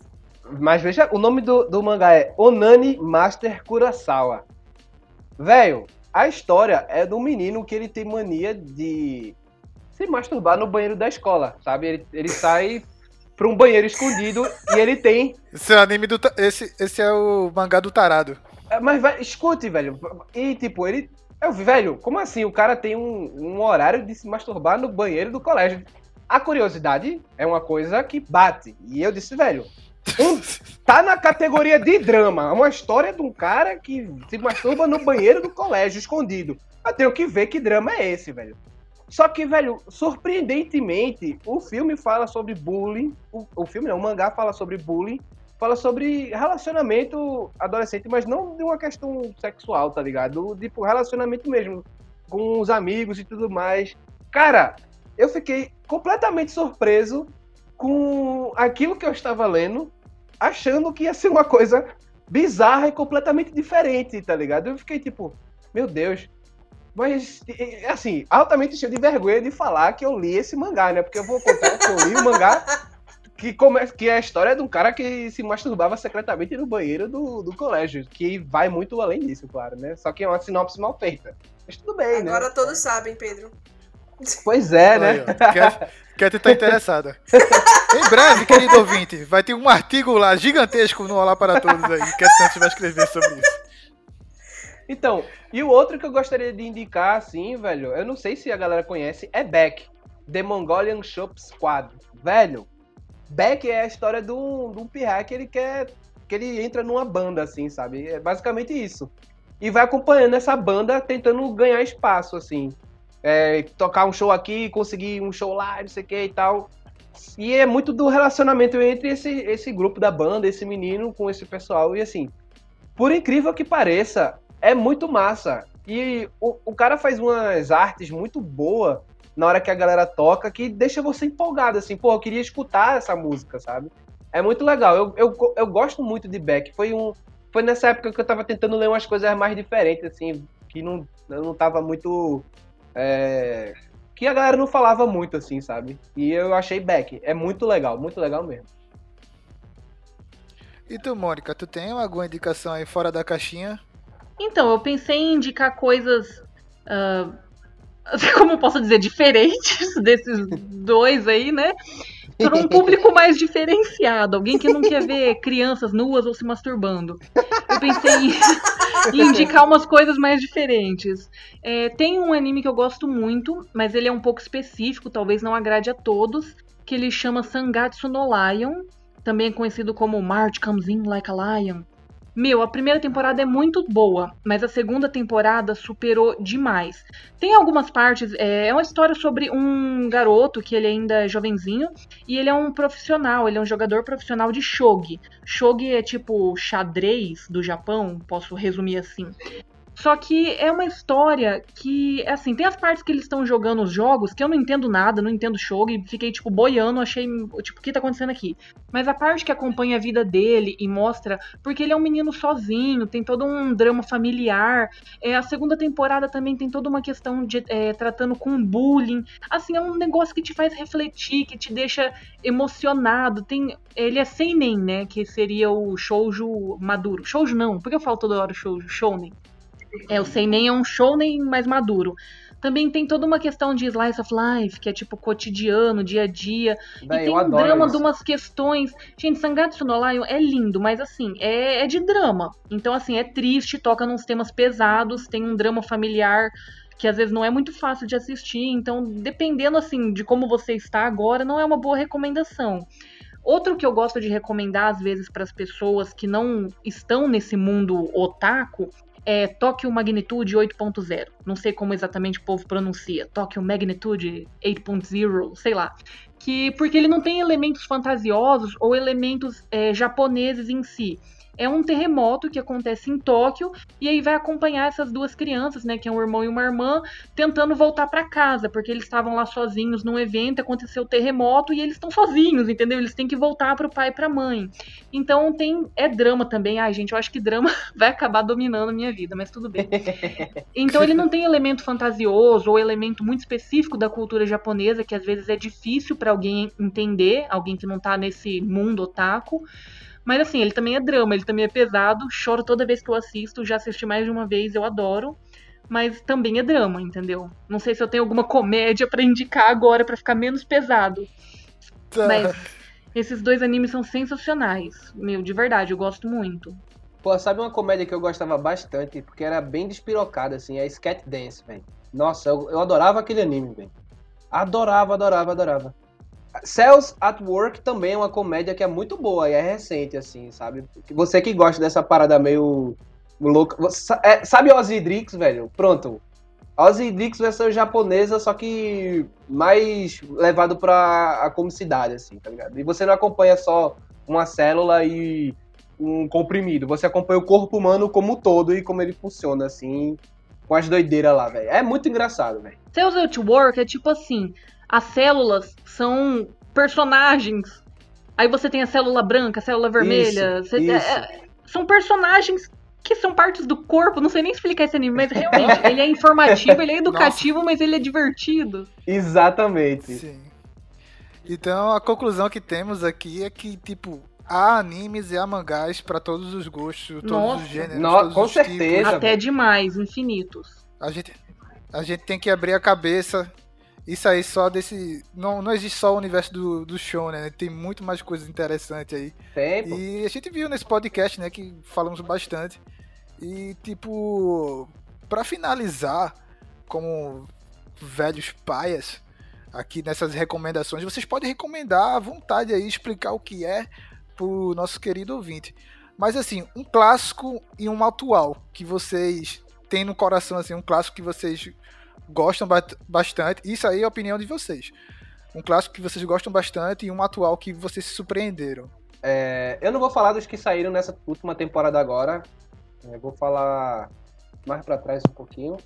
Mas um clássico. É porque tem dois animes assim clássicos que pra mim são extremamente fortes assim. Mas eu vou eu vou falar quais são os dois, que é Cowboy Bebop e Samurai X. Mas por uma questão afetiva, com a minha infância e por crescer vendo e é, gostar muito de, do- da temática né, de Samurai, eu fico com Samurai X, que é um anime clássico que eu recomendo pra quem quiser começar a assistir anime ou não, quem já assiste, quem não, acho que todo mundo já assistiu, né, Samurai X. Eu acho que é uma coisa que todo mundo viu. Mas eu cresci Passava demais na Globo, né? Na, na Globo, passava não. muito. Na Globo passou na Globo, não lembro se passou na Globo. Passou muito na Globo, passou, passava muito na Globo. Nossa, eu adoro Samurai X, assim. Todos os arcos, assim, me- me cativa bastante. E o, um atual que eu vou falar. Pô, eu não vou, eu vou indicar um dessa temporada mesmo. Eu vou indicar Jujutsu Kaisen, que é muito bom. É muito. Eu tava, eu li, eu tava lendo o mangá, assim, eu gostava do mangá, mas a animação veio e ela aumentou a qualidade, assim, uns 30 níveis a mais, assim, que a qualidade da animação. Velho, fazia tempo que eu não assistia com tanto gosto, tanto um- uma abertura quanto um encerramento de anime, porque é tudo tão bem feito, velho, que eu não consigo não assistir, assim, eu fico hipnotizado com a qualidade. E a história já me cativa, né, que é um anime é, que ele é meio que um menino que você tem um, no mundo tem as maldições, tá ligado?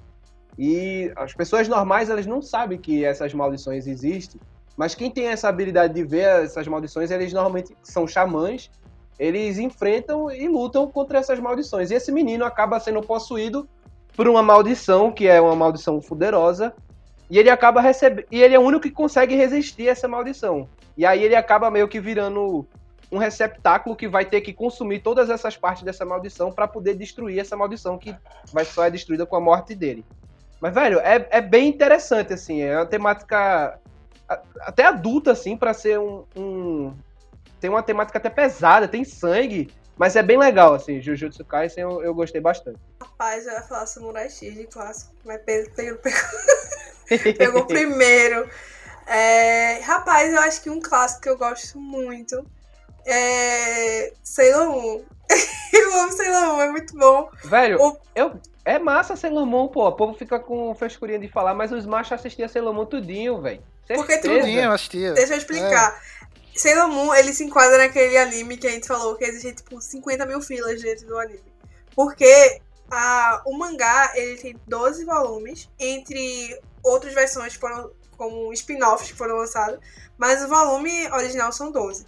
E a série, a primeira adaptação, ela tem 200 e poucos episódios. Não sei se é 200 contado, mas ela tem 200 e poucos episódios. Mas assim, é sensacional, porque tipo, é muito engraçado, acontece várias coisas. Você acaba gostando de todo mundo, entendeu? É tipo muito legal mesmo, eu super recomendo. É, e um anime atual e é Enen no Shobou. Calma, peraí. Enen no Shoboutai. Eu acho que é assim que fala. Em- Que é, é... Fire Force? Fire Force. Fire Force. Force, é Fire não conhece. Force. É bom, velho, é bom mesmo. É do mesmo cara Muito de. legal. De Ah, Soul um momento Eater. Soul minha Eater. recomendação, Pedro. Foi mal. É, Pedro. Aí, fica aí caladinho. Ele foi lançado na primeira temporada em 2019. Mas assim, é sensacional. De novo, tem uma animação muito bonita. Apesar de que as animações hoje em dia estão ganhando tipo, uma qualidade muito boa. Eu acho que ela se enquadra nela. E conta a história de um menino que ele entra pra Fire Force, né? Ele é bombeiro. E ele tinha a habilidade de controlar chamas. E aí, sendo que, tipo, ele tem traumas da infância. Aí ele vai tentando se enquadrar com o pessoal do batalhão, acho que é o nome, não lembro agora. É, batalhão. É o Bombeiros com poderes, é isso? É, É. É um mundo alternativo. É muito legal, muito legal, sério, vale muito a pena assistir. É engraçado, tem cenas de luta boa, tem uma história muito legal. O protagonista é bem trabalhado a história dele. Recomendo, assistam. E reforçar a recomendação de Pedro, porque Jutsu no Taizai, eu acho, esqueci agora, mas é Jutsu alguma coisa. É muito, muito bom. Tipo, eu assisti hoje o episódio que lançou, que eu tinha esquecido de assistir. Tipo, é muito bom, minha gente. Eu não sei se eu posso é, considerar um clássico, é dos anos 2000, não é exatamente super antigo ou dos anos 90. Mas é, tem um anime e um mangá que chama Lovely Complex. Vou indicar aqui um shoujo, amorzinho, romance, pra dar uma variada também nas indicações shounen que estão pesadíssimas no dia de hoje.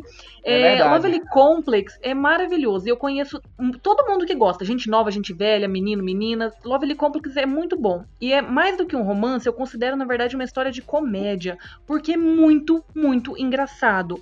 O anime ele tem alguns é, episódios, mas ele não acaba. A história ela fica assim meio em aberto. Então se você quer ver conclusão, quer ver o final, tem que ler o mangá. É uma história sobre uma garota que ela é bem alta e um menino que ele é bem baixinho.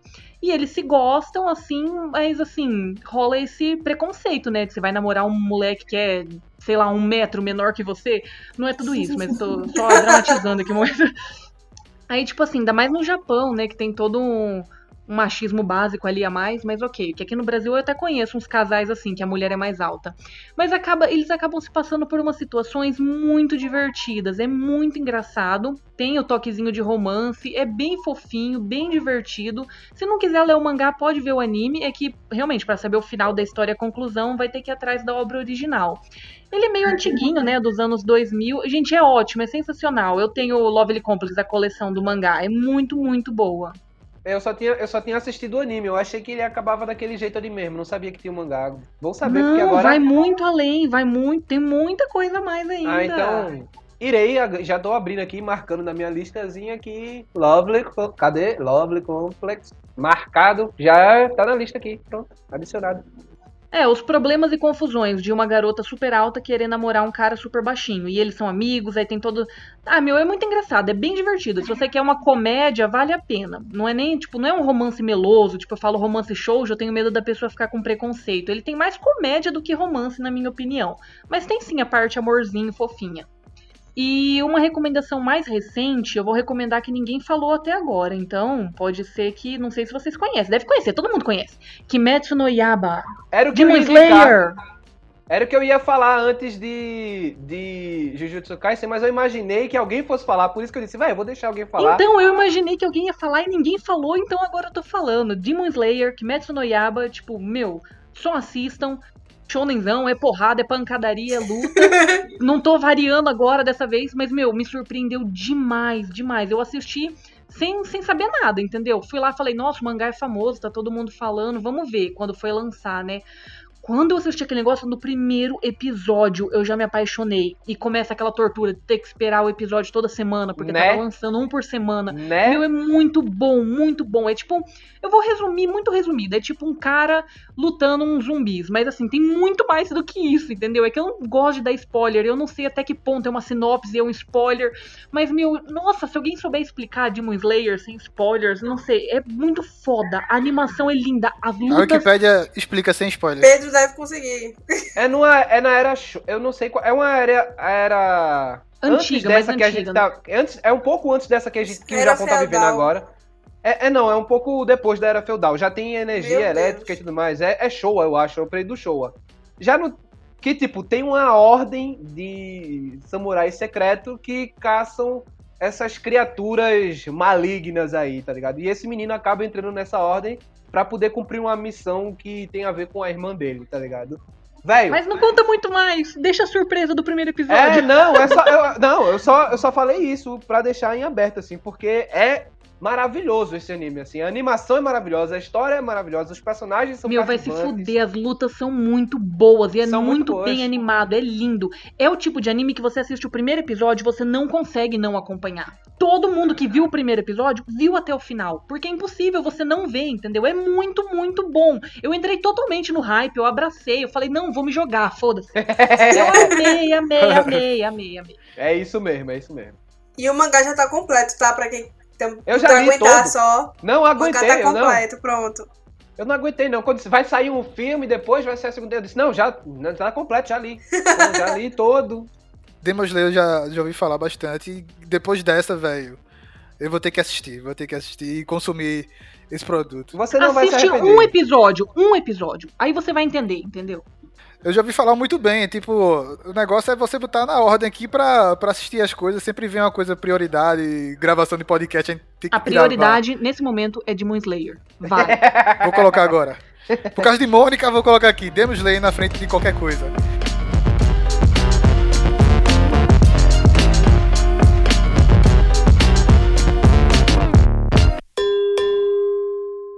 謙虚なポッドキャストをお聞きいただき、 ありがとうございます。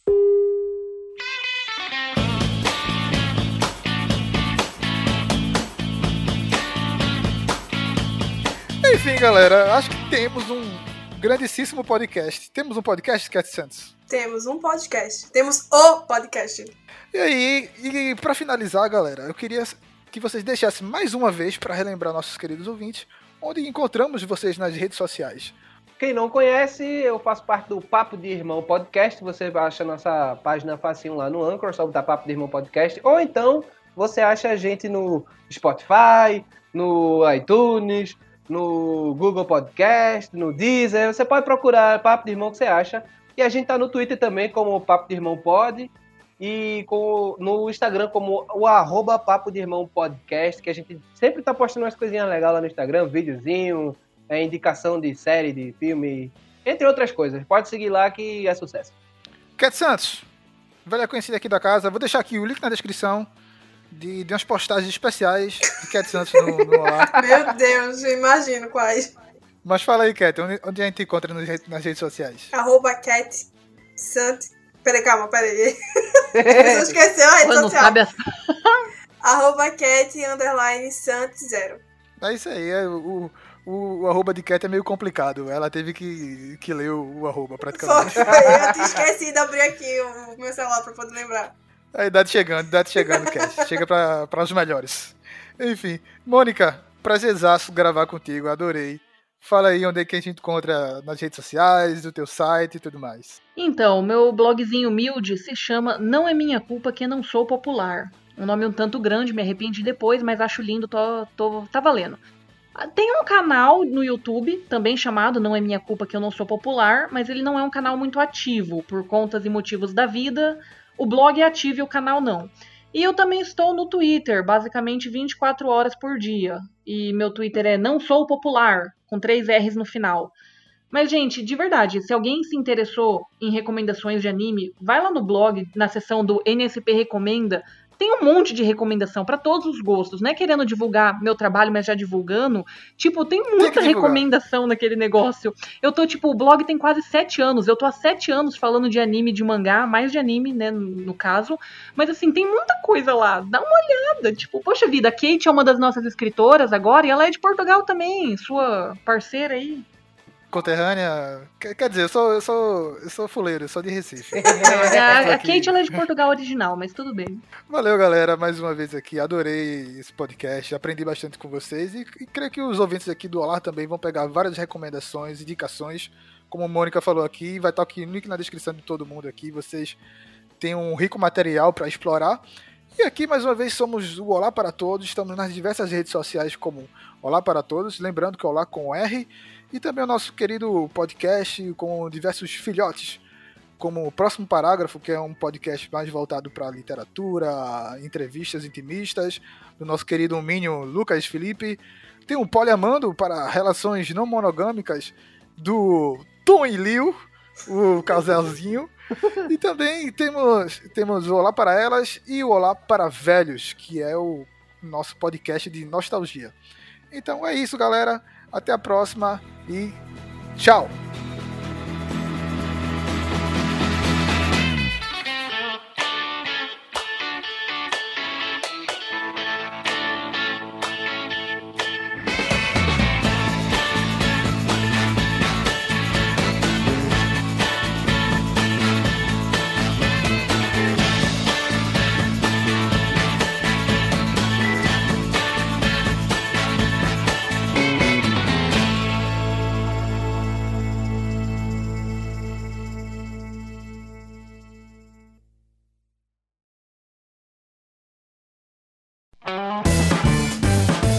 podcast é uma produção Olar Podcasts.